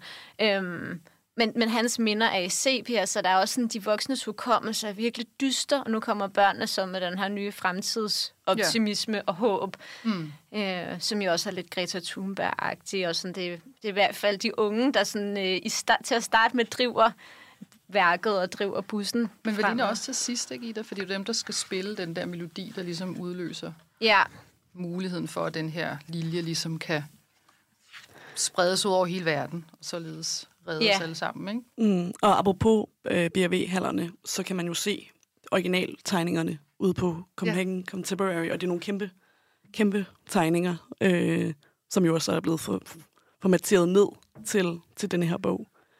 Øhm, i- altså, Jakob Martin Strid har jo haft en, en lang karriere, øhm, hvor han har skabt en række tegneserier og børnebøger, og hans store gennembrud øh, kom med hans daglige tegneserie Stribe i politikken fra 2000 og nogle år frem, øh, kaldet Strid, øh, hvor den anarkistiske lille karakter Strid øh, tager tygt pis på magthaverne og ikke mindst på politikken. Øh, generelt var der for at bruge et, aktuelt begreb en utilbørlig omgang med øh, de fleste ting. øhm, striben var provokerende, absurd og anarkistisk, øh, og Strid selv har jo en, en fortid som autonom på den yderste venstrefløj, og hyldede også i en stribe øh, den vist tyske terrororganisation Roter Armee Fraktion, hvilket han dengang også blev kritiseret for. Der er ikke så meget af sådan, den provokerende strid tilbage i de nye børnebøger. Hvad er det for en udvikling, hans værker har gennemgået siden da? Altså, et eksempel kunne måske være, at da politiet optræder i den her den fantastiske bus, så, så tror man faktisk som læser, at nu stopper de bussen, der er på vej ud, som sagt, for at finde den her lille. Men i virkeligheden, så er de der bare for at hjælpe. For ligesom at løfte de her lyskabler og elkabler, for at bussen kan komme, komme videre. Ikke? Og det er sådan ret interessant. der er ikke meget Mhm. sådan autonom Ikke så øh, meget. Nej, Nej. over det kan man sige, vel? Så der er der helt klart sket en, en opblødning der. Ingen tvivl om det. Jeg tror, det jeg mere ser som sporet, altså ikke så meget det her politiske, hvor du er, men mere anarkismen, altså det her med at være sådan rebelsk og ligesom ske en fuckfinger til alting. Det er mere det, jeg tænker måske, der er lidt. Og det synes jeg faktisk godt, man kan se i hans børnebøger. Altså, øh, Mimbo Jimbo laver kunst, eller Lille Frø, som minder lidt om hinanden, ikke? Som, hvor han jo insisterer på kunstnerens ret til at lave kunst, også på bekostning af alle andre. Mm. Øh, og, og, og ligesom te sig helt vildt på en eller anden måde. Ikke? Altså, så, så, så det synes jeg ikke sådan helt forsvinder, men der er måske andre steder, hvor man kan sige, okay, der, der får han virkelig filet nogle, nogle hjørner, ikke? Øhm, jeg tænker måske, man kan sammenligne det lidt med, altså, den danske børnebogstegner Adam O. De tegner helt forskelligt, men de har jo begge to været en del af sådan, miljøet omkring ungdomshuset, og noget, nogle plakater sådan for ungdomshuset og sådan noget. Men han, hans øh, fortællinger er også begyndt at rette sig mere mod nogle strukturer, end mod nogle enkelte personer, eller pansersvigen, eller et eller andet. Det er blevet mere nogle strukturer, så for eksempel både strider og Adam O. laver bøger nu, der handler meget om gentrificering, og altså sådan, øh, hele det her med nogle øh, beskidte pengestrømme, der går ud over øh, det lille idealist, og alle sådan nogle ting, ikke? Eller vi skal kæmpe for fantasien, og bøgernes verden, og fortælle lysten, og alt sådan noget. Så det synes jeg, at øh, der kan man så godt sige strid, at, det der med, at han skal vise, at det er Starbucks, der er skurken, eller det er de her bykager, der, der kommer og overtager... Øh, øh, det glade fællesskabsby og sådan noget. Ikke? Så jeg synes stadig, der er en politisk kritik, men den er langt mindre sådan fuckfingeragtig. Den er mere... Øh, øh, lad, os, lad os tage en debat om, øh, hvordan vores byrum skal se ud, og altså, sådan nogle ting. I stridstriber, der brænder han jo McDonald's ned, for eksempel. Ikke? Altså, det vil han nok ikke gøre her. Mm. Altså, så, så på den måde, ja, så fra den der mere sådan enmands her crazy aktioner, så er det sådan mere strukturel øh, kritik. Ikke? Og der kan man sige, både Adam O. og, og Strid er jo begge optaget af det her forureningsproblematik, ikke? hvordan med bæredygtighed og sådan noget. Så det tænker jeg, at også er helt klart en, en, en relevant øh, pointe at tage frem. Men altså, jeg, jeg tænker, han, han, der var meget sådan fuckfinger og stiv pik over hans striber, ikke? Det kan Jo. man sige, den fik virkelig helt numsen og sådan noget. Ja, ja, Ja. den kommer vi ikke udenom, vel, den der agurk i numsen der med Paul Nyrup. Og, det, altså, der, der, og den gang de kom frem, det glemmer man måske lidt i dag, det afsted kom jo stor vrede og debat. Altså, folk var virkelig, virkelig fortørnet. Men jeg synes, når man læser dem igen, så synes jeg jo bare, at de holder helt vildt. Altså, det, det, man kan næsten savne politisk satire, det format, må jeg, Jeg holder sige. også meget af de gamle striber, ja. men kunne man forestille sig, at den strib kunne køre i politikken i dag? Gisp.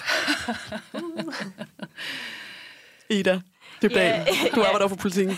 ja, og hvem beslutter det, og hvem... Øh, øh, ja, det ved jeg ikke. Altså, han har jo også selv beskrevet, hvordan han levede af kaffe, og jeg kan ikke huske, om det også var smøg, hvert Ja. var. kaffe, Mm. i hele den periode, han lavede det, og ikke havde et øjebliks ro. Så måske på den ene side sådan, vil man tillade sådan en strip, og så på den anden side er der nogen, der orker at bestride det værv på en så kompromilløs, øh, sæt ild til lortet-agtig måde, fordi der har jo så også nogle omkostninger, når man er tegner. Altså, Maren Uthaug laver jo også rigtig sjove striber, øh, og jeg tænker, det må også være ekstremt udmattende for hende at lave øh, sine pindemenneske øh, virkelig sjove hverdagssatire og sådan noget. Øhm, jeg, jeg tænker mere sådan, hvem, hvem skulle melde sig på banen til at være den nye strid? Hvem, Mm. hvem overgår at lave kaffe og smøger i de der fem år? Jeg, jeg ved ikke, om man kunne, øh, kunne lave den samme satire i dag. Men jeg synes også, han var ret, at- og det tror jeg, du har helt ret i, men jeg synes også, han var ret original, sådan rent illustrativt egentlig, som der måske ikke bliver snakket så meget om, men han udviklede striberne til at klippe de der hoveder af politikere og intellektuelle eller kommentariatet, hvad vi skal kalde dem, ind i selve figurerne, hvilket synes jeg fungerede enormt skægt. Altså, det var virkelig et godt greb. Sådan collageteknik, det er jo ikke noget nyt i kunsten overhovedet, men det får han ind i avisstriben, som man egentlig ikke tidligere har brugt sådan et greb, hvilket gør det endnu mere sjovt i virkeligheden. Mm. Ikke? Og så har han alle de her kloner, Det er rigtigt, Hans minikloner, ja. som også er helt Mm. vidunderligt søde, og der kommer faktisk også noget poesi ind på den Mm. måde også. Og det, jeg husker noget med, de rejser afsted, og alt, altså der foregår en masse ting der, som er ret vidunderligt. Men er det Narnia-agtigt nærmest. Ikke? Der, hvor de ender med at blackface med klonerne. Jamen, fordi de falder ned i noget olie. Blackfaced Jo. stridklonen, som jeg husker, der er i hvert fald et opslag. Jeg og, tror- så, og ja, så skal han gøres etnisk. Uh, ja. Jeg kan ikke huske, om det tør sejdenfarten, eller hvordan det er, der er inde og siger. Så får han pludselig en knogle gennem næsen. Og, altså, der er sådan nogle ting, hvor man tænker, den, den ville være svær i dag. Det har du fuldstændig ret i. Ja, det forestiller mig. Det, det tror jeg vil være Ja. ikke lige til. Men, men jeg synes bare egentlig ikke, at det er fordi, at han i de striber heller, altså man, han, hans kritik er ret klar. Ikke? Han står på de svages side. Ikke? Og noget af det, som når man genlæser i forhold til EU-afstemningen, for eksempel, som jo var meget tidstypisk, det fyldte enormt meget, ikke? der kan man sige, der er han jo kritisk over for ikke så meget det, altså selvom han siger, jeg synes, I skal stemme nej, det gør den der figur jo helt entydigt, ikke? Men det var fordi, han kritiserede den her sådan, øhm, meget voldsomme kampagne for, at man skulle stemme ja. Ikke? Så det var også det, der er den politiske kritik i virkeligheden. Ikke? Og den, den synes jeg egentlig også Mm. er meget reel for så vidt. Ikke? Altså, at det her med, når nogen vil have nogen til at gøre noget, så skal der gerne være en eller anden, der står og råber vagt i gevær. Det er på den måde også en politisk satirs rolle, og det, det synes jeg, han løftede meget fint. Så kan man sige, noget af det andet var måske for skørt, det ved jeg ikke. Men, men jeg synes, det er vanvittigt sjovt. Altså, det må Mm. man bare sige. Jeg, jeg savner virkelig noget, der er så skægt, det, når man læser det i dag. Ja, og der synes jeg for eksempel, der er nogle karakterer i nogle af hans andre billedbøger, for eksempel Tapiren, men jo også Mimbo Jimbo selv, der har noget Ja. af det her ret gakket, men også sådan, øh, altså, altså nogle egotripper og sådan Mm. noget af det der ret skøre, øh, vilde øh, indfald og temperament, som der er mindre af i, I den bussen, her bog. Altså Ja. den her, den er klart mere nostalgisk, sådan... Øh, øh, romantiserende i forhold til alt det her øh, fællesskabsorienteret solidaritets, øh, alt sådan nogle ting.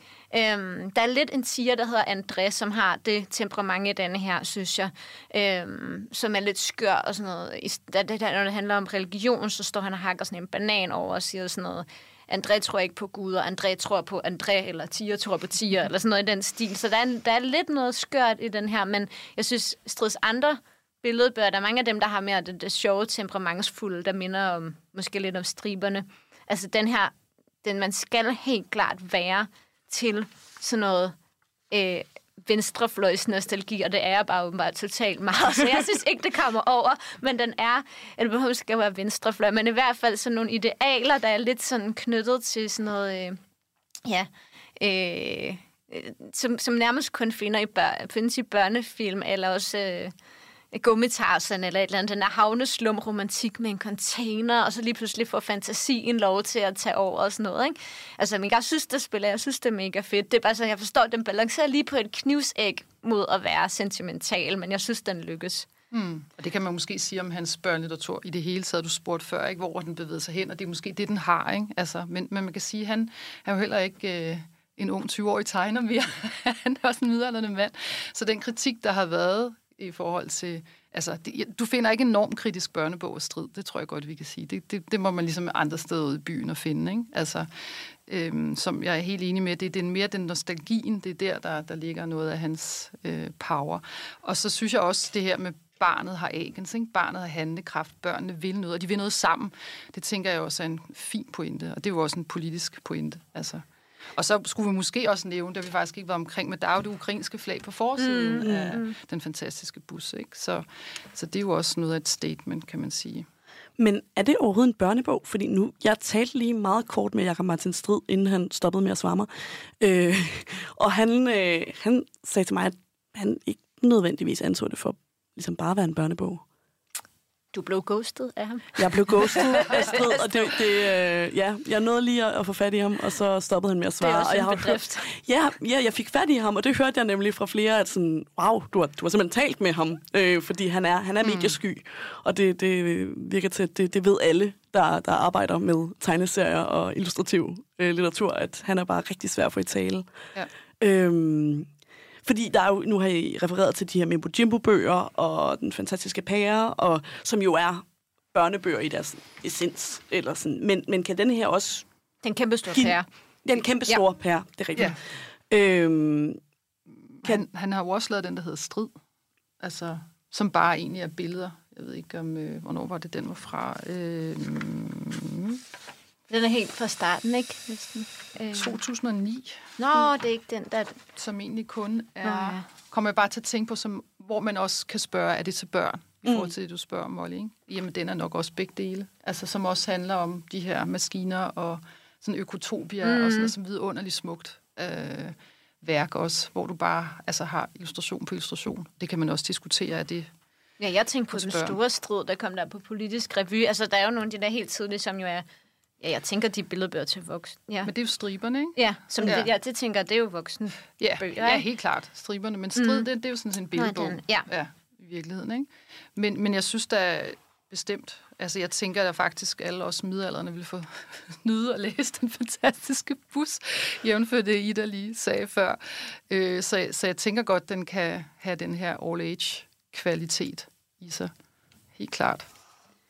Ja, fordi øh, nu, øh, Marianne Eskebæk, du, du beskæftiger dig med børnelitteratur, og det gør øh, Dybdahl også som øh, for, litteraturformidler inden for Mhm. mm-hmm. børne, børnelitteratur. Hvad, øh, altså nu er han jo en af de største danske børnebogsforfattere. Hvad er det, der gør ham så populær? tror I? Øh, altså, hvis man skal tale om hans sådan andet tidligere hovedværk, den her Den kæmpe store pære, som jo både er lavet om til animationsfilm, eller blevet bearbejdet til en animationsfilm, kom på teater, var en kæmpe succes i begge formater, så har de jo de her sådan ret øh, i hvert fald de her titler, sådan nogle store øh, filmiske, nærmest episke kvaliteter, som han jo udfolder virkelig eminent i billedbogsform, ikke? men det er jo den her øh, rejse, som ikke bare er sådan den hedder godt nok, den, den her hedder egentlig noget, men hvordan vi kommer fra A til B, men det er jo vidderligt ikke, hvordan man kommer fra A til B. Det er jo rejsen som eventyret øhm, tit, og jeg tror også, at i den her, der siger hovedpersonen også, da han får samlet sin far op for den her sweatshop, og de rejser videre mod Balanka for at finde Safranilje, så siger han også, at jeg vil være, jeg er faktisk lykkelig allerede nu. Rejsen mod Balanka mm. er ligesom, det, det er nærmest drømmen i sig selv. Så jeg tror, at det her vingesus, han giver de her øh, fællesskabsrejser, øh, der både bliver sådan dannende på dem, der deltager i dem, men som også bare er øh, ja, oplevelsen, eller det med at være med på rejsen, mm. tænker jeg er en af de store kvaliteter, og noget af det, der gør dem så vilde visuelt, ikke? at de ligesom bevæger sig gennem ja, netop altså, øh, Nordpolen, øh, tundra, øh, nordlys. Altså han får, ligesom, han får jeg ved ikke, øh, skrabet så meget eventyr til sig på de her eventyruniverser til sig på de her rejser. Helt klart. Og det er jo også en klassiker inden for børnelitteraturen, og, og i det hele taget de her episke fortællinger, jorden rundt på 80 dage, og alle de her, som, som bare har sådan en enorm appel, ikke? Altså det der med, at vi er afsted, og så alt det, der sker undervejs. Og hele det der med udstyr, hvad skal vi have med, og hvordan bygger vi det skib, eller den konstruktion, man nu rejser i, og hele det der, som kommer til at fylde enormt meget, som, som også er, er virkelig charmerende. Og så synes jeg, at den med pæren har også en vidunderlig... Vi snakkede lidt om, vi, vi savnede nogle figurer, som havde lidt mere kant. Jeg tror nok, det er borgmesteren i den kæmpe store pære, som er enormt kvævlantisk og, og tegner sådan fuldstændig rød i hovedet, fordi han hele tiden skiller ud. Ja, og ham bare... der tager over for borgmesteren, da borgmesteren ikke, ikke Nå, er det er rigtigt. Han er sådan administrativt yeah. fungerende borgmester, ikke, som bomber pæren, og, og det militæret må ligesom gribe ind og holde ham tilbage og sige, det er ikke i orden. Ikke? Altså, Ja. sådan, det, det, det er virkelig fint, men, men det giver jo også noget liv til, til historien, at der er de her skæve, skøre karakterer. Dem finder man jo også meget i hans... Altså, jeg vil også mene, noget af hans hovedværk, hans bidrag til børnelitteratur, det er jo hans nonsens poesi, vil man nok kalde det, ikke? Mustafas kiosk og Mormors Gebis, mm.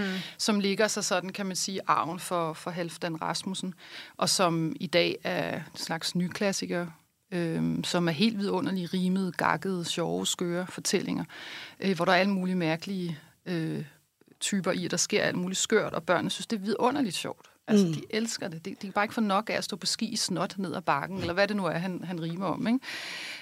Øhm, så, så det er også en hyldest til fantasi, men der er også i dem, det er måske især i Morske Bis, også nogle scener mellem en mor og et barn, noget ømhed, og der er også en nattepoesiscene, og sådan, altså noget af det, som man ser senere også i hans andre børnebøger. Men, men der er det der med bare at give den gas, som, som er helt vildt vidunderligt. Så den her leg med sproget, som jo er det, der på en eller anden måde kendetegner nonsenspoesien, det synes jeg også, han, han bidrager rigtig, rigtig godt med ind i, i børnelitteraturen i det hele taget. Mm.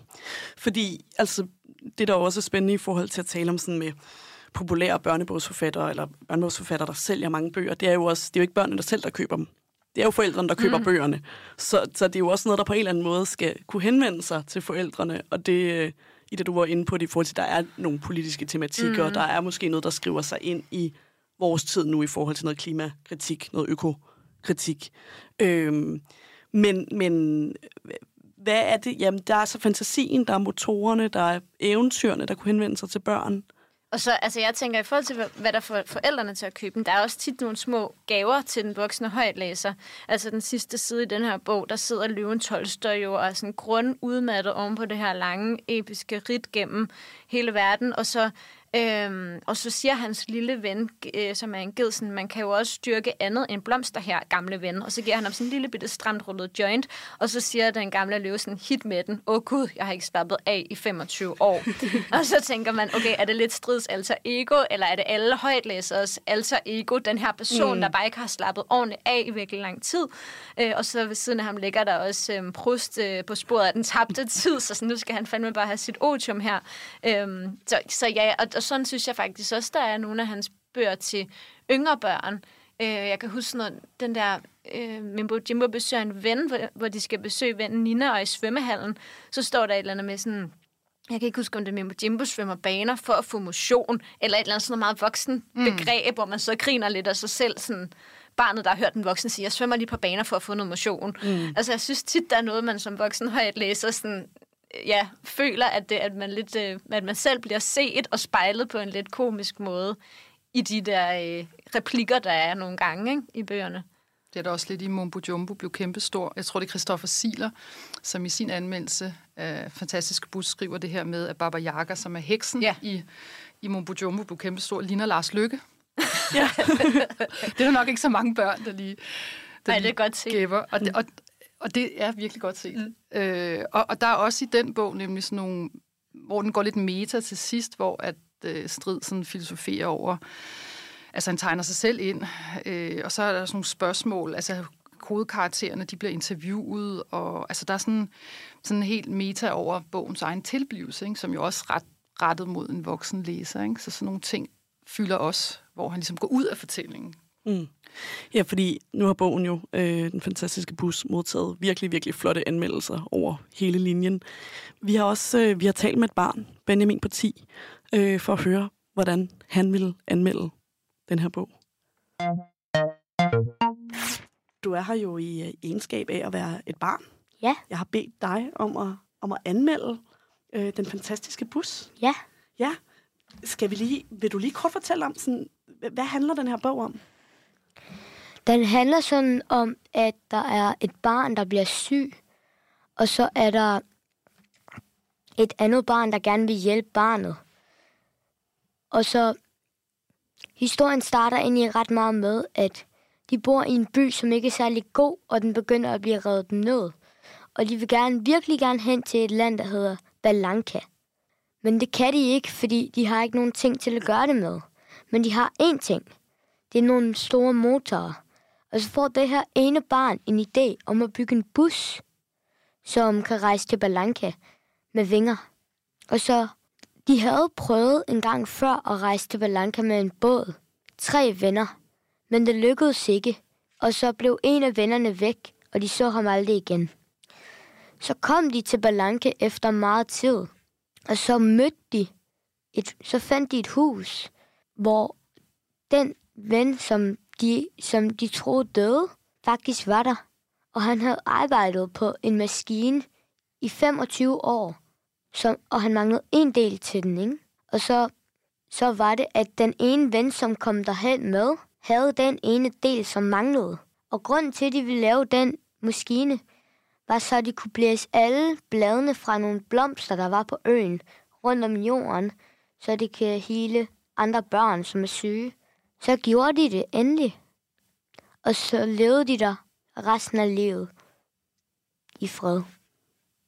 Så er det en lykkelig slutning. Ja. Ja. Jeg tænker, vi lige kan starte med at tale om, om bogens forside her.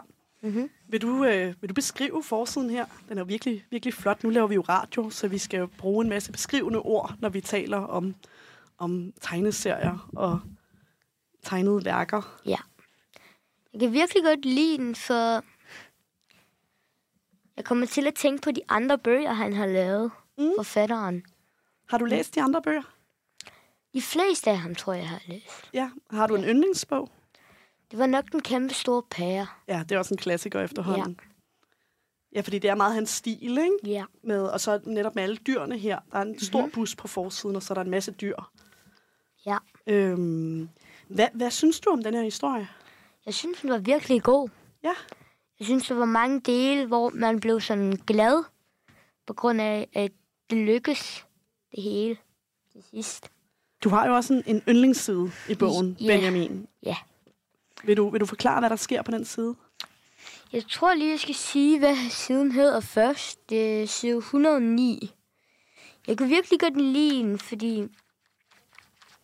det er bare om natten, når de er i sådan en ørken. Og så er det sådan, det er nat, og så sover de fleste. Nogle kigger i bøger, og nogle kigger ud af vinduet med en kop te. Og jeg synes, det, den var virkelig god, for jeg synes bare, det virkelig viste sådan livet i bogen. Livet i historien. Ja, de, de er inde i den her fantastiske bus. Ja, og jeg kan virkelig godt se det se for mig selv. Ja, ja. der er også, man kan se, at der er nogle, er det nogle kaniner, der ligger og sover. Ja, tre kaniner, som ligger og sover. Ja, og så sidder der nogle dyr under, nedenunder. Ja. Og det, der sidder en tiger. Ja. Hvem er der ellers? Hvad sidder de og laver? Vi sidder bare sådan og hygger. Ja. Ja. Ja, og så er det, det er om natten. Så det, om natten. det er en særlig stemning. Ja, en særlig stemning. Ja. Mm-hmm. Det er yndlingssiden. Ja, og jeg synes også, det var virkelig sejt, at hele bogen, så kan man se, at det var et barn, der kørte bussen hele vejen. Ja, hvorfor kan du godt lide det? Fordi jeg synes bare, det var sejt, at barnet gjorde det. Mm, at barnet kan køre, køre ja. en stor bus. Og at det ikke bare en af de voksne, der gjorde det. Ja, han kan nok ikke nå pedalerne. Nej, tror jeg heller ikke. Men det er jo også lidt en magisk bus. Ja. Så må ikke det går. Mm-hmm. Jeg tror, jeg kommer til at læse den nogle par gange før. Det er en god anmeldelse. Jeg synes, den var virkelig god. Ja, så vil du anbefale den til andre på 10 år? Ja, det vil jeg. Ja. Tror du også, du ville læse den, hvis du var lidt yngre eller lidt ældre? Øhm, måske vil jeg høre den fra nogen, som læste den op for mig, hvis jeg var yngre. Men ja, jeg synes, jeg, den er, synes jeg er en god børnebog for os yngre børn. Er der noget, du synes var dårligt ved bogen? Ikke sådan rigtigt. Jeg Nej. synes, nej. Simpelthen. Så det er bare en positiv anmeldelse herfra. Ja. Hvad, øhm, hvor mange stjerner vil du give den? Hvor mange stjerner vil jeg give den? Øhm, Ud af seks stjerner. ud af seks. Så vil jeg nok give den seks. Jeg synes, den er virkelig god. Så er du simpelthen enig øh, med alle de, øh, de voksne anmeldere, der også har givet den seks stjerner. Ja, jeg synes, den er virkelig god. Tak for det, Benjamin. Det var så lidt. Så fik vi lige Benjamins vurdering af den fantastiske bus. Marianne Eskebæk, nu har du været øh, kritiker på Information, og der uddeler I ikke stjerner. Men hvor mange stjerner vil du give den her bog? Fem en halv ud af seks. jeg tror meget tæt på Idas vurdering. Jeg synes, at den er fantastisk. Helt klart et hovedværk.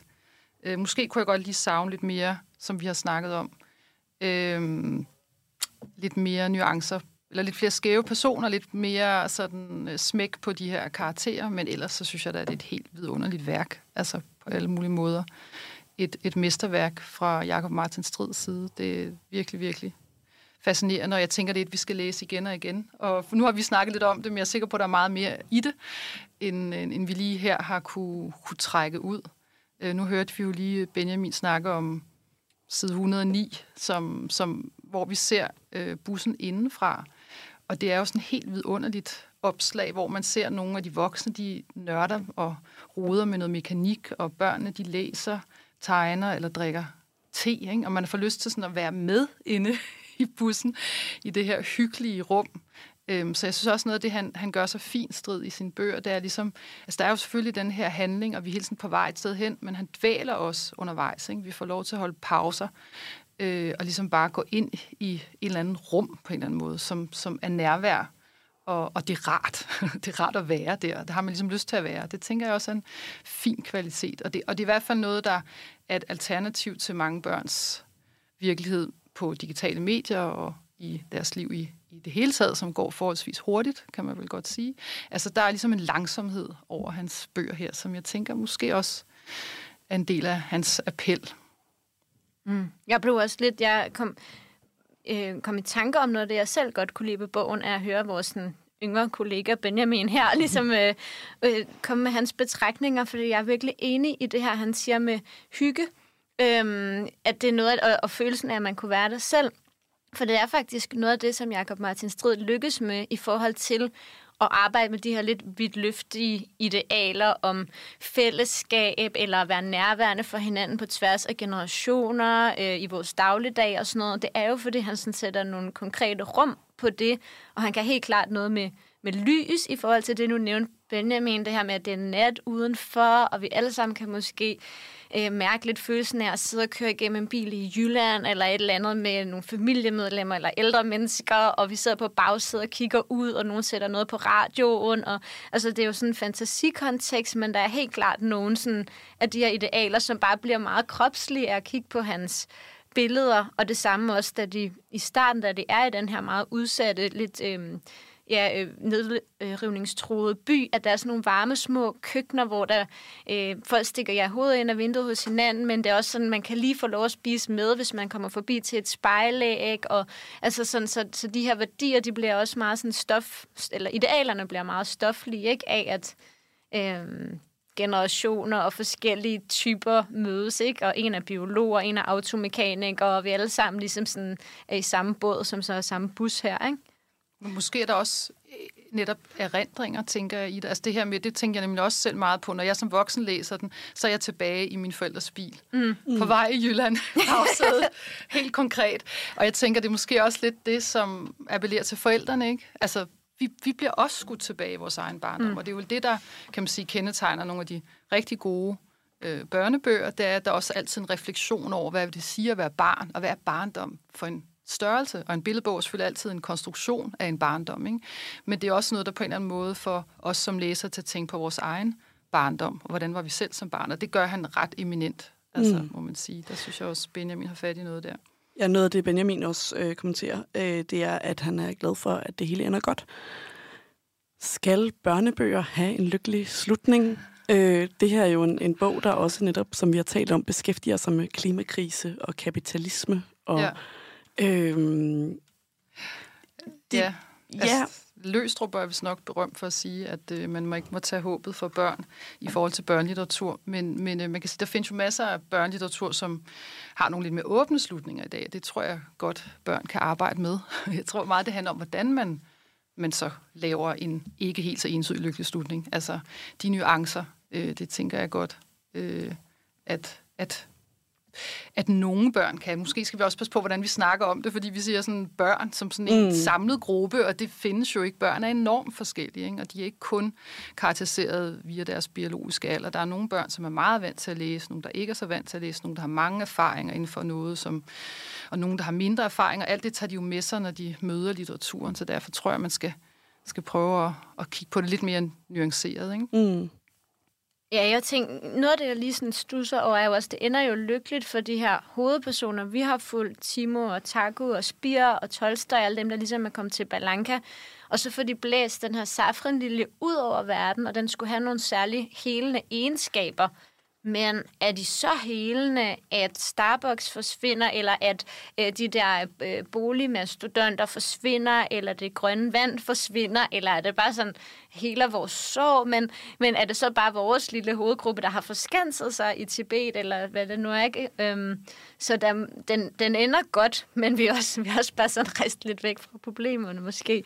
Helt klart. Øhm, så, ja, så der, der, der er der forhåbentlig stof til en bog mere, hvor de så, øh, hvor at, øh, den Anstar City også skal, øh, skal reddes, tænker jeg, for, øh, ja, for de onde spekulanter og sådan noget. Ja, fordi øh, Jakob Martin Strid har, øh, har gennem årene også modtaget noget kritik for nogle af sine bøger. Blandt andet i Sverige, hvor Mustafas Kiosk, som også blev nævnt før fra 1999, øh, modtog øh, kritik øh, på sociale medier i 2013, altså flere år efter bogen udkom, for at være racistisk og islamofobisk. Øhm, jeg tænker, jeg lige vil læse den højt, Mustafas Kiosk, som er øhm, den ene tekst, der hedder Mustafas Kiosk i bogen Mustafas Kiosk, som er øh, børnerim. Øhm, og det er her. I Mustafas kiosk kan man købe næsten alt. Bananer og dynamolygter, sodavand og salt. Mustafa har turban på og ørering og guldtand. I det fjerne land, han kommer fra, var han en mægtig sultan. Mustafa har engang hugget hovedet af en mand, så det faldt rigtig af at bløde. Historien er skamsand. Og hvis vi spørger ham pænt, må vi sikkert se hans sabel. Mustafas kiosk er bare formidabel. Hmm.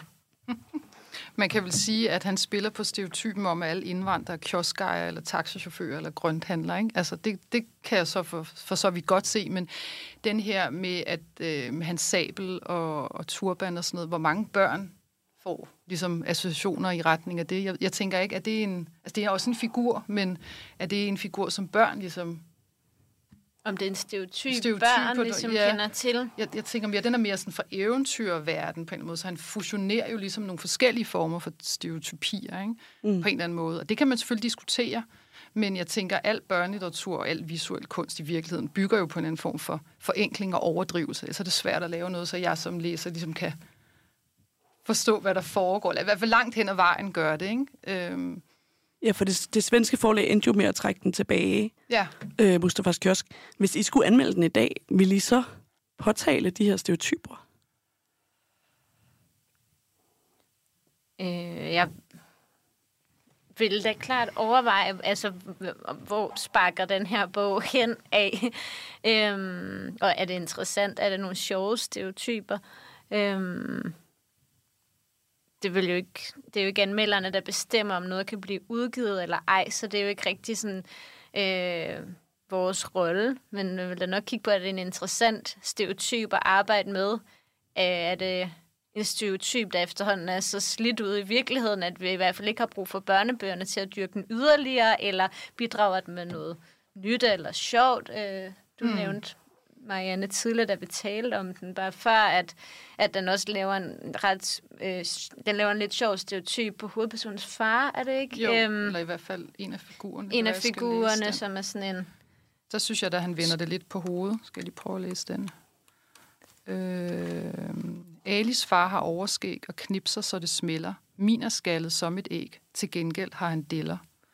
Altså, der, der er det jo lidt et andet. Det er sådan to fjollede fædre, men ja. Man ser der. Den er måske sjovere, fordi den er sådan forskellige versioner af en farparodi, ja. hvor man kan sige parodien på kioskmanden. Det er jo ikke sådan, må det udgives eller ej, men er det, er det sjovt? Det, mm. Ja, det synes jeg også er et mere relevant spørgsmål, helt klart. Og, det, og der er det da en fortærsket figur. Yeah. Men at det skulle være dybt problematisk, og, og, og børnene ligesom... Altså, det, det ved jeg ikke helt, om jeg tænker, måske det er. men, men, men den er også fra 99. Altså, prøv at høre, det, verden er anderledes i dag, og børnelitteratur skal helst også afspejle verden i dag, så forhåbentlig vil man lave noget andet i dag. Og, jeg, og jeg, dengang kan man sige, og, og noget af det, der har været problem med dansk børnelitteratur, har jo været, der har været meget lidt i forhold til repræsentation. Altså, mm. ikke? altså de, de etniske figurer, der optrådte, det har tit været sådan kioskar eller grøntsags, og hvis de overhovedet har været med. Så det synes jeg måske er en mere sådan grundlæggende problem, at der har været for få ligesom, hovedpersoner, som bare er en hovedperson med en anden farve, uden at det er en pointe i sig selv. Mm. Ikke? Det synes jeg faktisk har, har, har, det er noget, vi har savnet, tænker jeg. Men har, har børnebogsforfatterne et ansvar der i forhold til at medvirke til repræsentation af minoriteter? Jeg er sikker på, at Strid vil sige, fuck ja, yeah, jeg gør, hvad jeg vil. og det, det skal han da bare gøre. Altså, jeg synes jo bare, at vores opgave som kritiker er at påpege det, vi synes, der mangler, og så må nogen jo tage det op. Mm. Altså, men jeg, jeg skal ikke være den, der stiller mig over og prikker en eller anden forfatter eller illustrator siger, nu synes jeg, du skal lave sådan og sådan. Det må de jo det, det må, må de jo om, kan man sige. Det er jo den kunstneriske ytringsfrihed, der, der heldigvis er. Men jeg, jeg kunne da godt tænke mig, der var mere. Ikke? Fordi hvad, hvad har vi ellers af det? Så har vi haft Iqbal Farouk-bøger og sådan noget, som jo også som er sådan, også en parodi, kan man sige, ikke? og som arbejder med, med stereotypier. Ikke? Mm. Men jeg synes da godt, man kunne, kunne sige, der har manglet noget. Men han kom jo i, i modvind igen i øh, 2020 øh, i forbindelse med I form med tapiren, øh, som handler om en tapir, der skal tabe sig. Øh, og den blev blandt andet anklaget af Jyllandspostens anmelder for at være tykfobisk. Og derudover var der også nogle, nogle øh, ja, kropsaktivister, der kritiserede den. Øh, tapiren blandt andet omtalt, den bliver omtalt som en fedtklump i bogen. Er der en sket en udvikling? Fordi dengang, altså, det virker heller ikke til, at Jakob Martin Strid tager den her kritik så hårdt. Øh, og, øh, men, men kan I se en udvikling ellers i børnebøger i forhold til netop at gøre plads til minoriteter eller repræsentation. Nu kommer jeg bare til at tænke på en yderligere ting i forhold til repræsentation, og Jacob Martin Strid, at der har været rejst en kritik i information af, at det er meget sådan kønsstereotyp universer, at det tit er nogle handlekraftige drengeskikkelser, mandeskikkelser, og at øh, pigerne eller kvinderne enten kunne være hekse eller mødre. Øhm, og så kan man sige, sådan er virkeligheden jo også nogle gange, men øh, at, at man skal vælge mellem de to nærmest. Men, øhm, men i den her bog, i hvert fald med den fantastiske bus, så så optræder der i hvert fald en pige, hun kommer så ind lidt senere, som er en rev, der hedder Silja, og jeg kan ikke helt finde ud af, at den har jo taget 15 år at lave den her bog, og hun kommer sådan ind lidt fra højre, så jeg tænkte også sådan, kan vide, om, men altså, han er jo sådan kendt for ellers at sige sådan jeg laver, hvad jeg vil, men kan vide, om den her lille pigerev sådan dukker op, hun sidder oppe i sådan et, ikke fyrtårn, med kontroltårn, og lever sådan lidt ja, roligt liv, men, men, men kan vide, om hun sådan er så duttet lidt på i den anledning. Øh, Der er jo sket meget, mens han har lavet den her bog, ikke, og været i proces. Ja, nu kom du lige ind på, mm. den har taget 15 år at skrive, det har vi slet ikke mm. talt om. Mm. Øh, at skrive og tegne. Ja. Øhm, ja, kan man, kan man se, at det er 15 års arbejde? Altså, man kan jo se, at den har taget lang tid, fordi de her ekstremt detaljerede, smukke, øh, visuelt overrumplende billeder i sig selv, når man ved, at de alle sammen er håndtegnet, og at mange af dem fylder to meter eller sådan noget, originalerne til dem, så er det jo en, et, et, ikke et livsværk, men så er det jo selvfølgelig et kæmpestort stykke arbejde. Øhm, jeg ved ikke, om man kan se det på den måde, at nogle gange, når folk har været i gang med noget tegnet så længe, så ændrer deres tegnestil sig undervejs eller noget. Man kan sige, at han er jo så etableret, da han trods alt, da han starter, eller har tegnet relativt længe, at jeg har ikke sådan stusset over, at han lige pludselig begynder at tegne løvefortænder anderledes, eller farvelæg anderledes, eller sådan noget. Mm. Nej, det har jeg heller ikke. Og det er heller ikke sådan, jeg synes, historien far vild på den måde, som man måske også godt kunne have forventet, når det er over 15 år. På den måde synes jeg ikke, at det fremstår øh, særligt tydeligt. Der kan jo være nogle øh, omstændigheder ude i verden, der har trængt sig på. Der er jo sådan en, en diktator, der er en blanding mellem en øh, blæksprut og en reptil, som er lidt Putin-agtig i sin øh, måde at øh, at opføre sig på for sin undersøgter og sådan noget. Der kan jo godt være, at der er nogle ting, hvor virkeligheden har trængt sig på, men det er lidt sådan gissninger, og hvad der ligesom øh, spejler hvad ude i, øh, i den virkelige verden. Ja, bør, han tvinger børn til at aflevere deres gaver. Fødselsdagsgaver, ikke? ja. Det er meget ondt. Ja. Ja. Men samtidig så har han tegnet ret blævret. Altså, det ved jeg ikke, om du undrer dig over. Altså, så er der faktisk på et tidspunkt, hvor at han er tegnet, så han ligner den ildånd, der er i det levende slot. Altså præcis Mm, det har jeg ikke tænkt ansigtet, over. Hvilket er sådan et sjov reference, fordi den er sådan set positiv i Miyazakis film. Så der er sådan nogle... På den måde synes jeg, den, den, altså, når det nu er en skurk, så var den lidt skuffende visuelt Mm. mm. set, synes jeg. Men selve det at finde på, at, at han har spærret de der isbjørneunger ind, eller hvad er det? Er det tigerunger? Tigerunger, undskyld. Ja, tigerunger, og de skal aflevere deres gaver. og sådan- Det, det, det er en ret vidunderlig scene. Mm. Mm. Øh, det fungerer virkelig godt. Øhm, men han kunne godt arbejde lidt mere på skurken, og på skæve karakterer. Og han godt fylde lidt mere. Den er jo øh, blandt andet Christi Dagblads anmelder, øh, omtaler den som en, en ny klassiker. Tror I, den bliver det? Altså, det tegner julesalget jo ligesom til, nu er den udsolgt, og jeg læste sådan en nyhed om, at nu var nogle pensionerede øh, bogbinder fra Tyskland hed tilbage på arbejde, eller noget. Jeg ved ikke helt, hvad der var hoved og hale i den historie, men så ja, på den måde er der jo i hvert fald øh, gigantisk interesse for den. Øh, det er jo ikke til at sige sådan, hvordan den så vinder genklang hjemme i de små familier, eller hos de voksne mennesker, der også bare købte den til sig selv, men Øh, jeg tænker der især det her med sådan det episke vingefang, den har, og sådan, altså den har virkelig stort potentiale for at være sådan en, en, en rejseskildring, man vender tilbage til, ikke? Øhm, Ja, helt enig. og altså, jo, nu er det jo også en, altså, først og fremmest en billedbog, så især for os at få tab sig i de her tegninger, tænker jeg, ikke? Som han er vild til. Ja, Marianne Eskebæk, du sidder jo i juryen til Nordisk øh, Råds børnelitteraturpris. Hvad er det, I kigger efter, når I premierer bøger? Kvalitet. det korte svar. det korte svar. Ja, altså vi, vi forsøger at finde bøger, der, der udmærker sig tekst, visuelt. Og øhm, ja, altså som vi synes fortæller en spændende historie, men vi kan jo også indstille lyriske værker, så kan det jo være noget omkring poesien i det, det kan være omkring musikaliteten i versene, opfindsomheden, originaliteten, øhm, særlig stilsikkerhed, øhm, ja, særlig drive, jamen alle de ting, som, som Ida som anmelder jo egentlig også sidder og kigger efter, ikke? Øhm, og jeg synes da, det her er klart, det er jeg enig i, at det er, et, det er da et hovedværk, uden tvivl. Helt Kunne man forestille sig, at den kunne vinde? Det tror jeg ikke, du kommer til at svare på, Det kan jeg men ikke svare jeg stiller på, dig spørgsmålet alligevel. Lad, jeg, jeg kan hellere sige, at man kunne jo forestille sig, at, at nogen vi kunne finde på at nominere den. Den skal jo først lige nomineres, så det kunne godt være en mulighed. Vi har haft nomineret ham før jo med øh, Mumbo Jumbo Book, kæmpestor.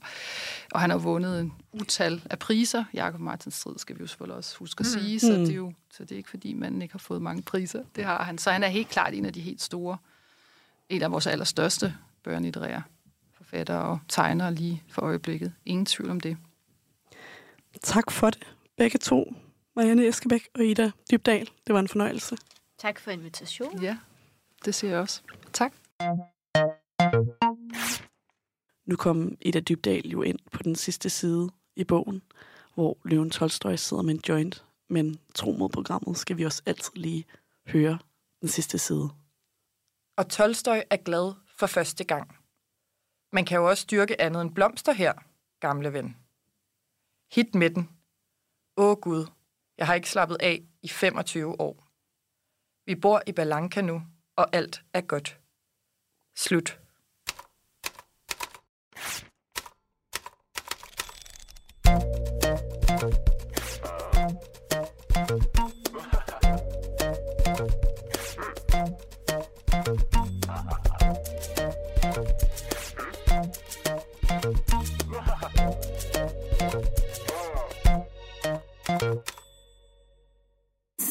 Sludre, tale, radio. Radio i kulhøjde med dig.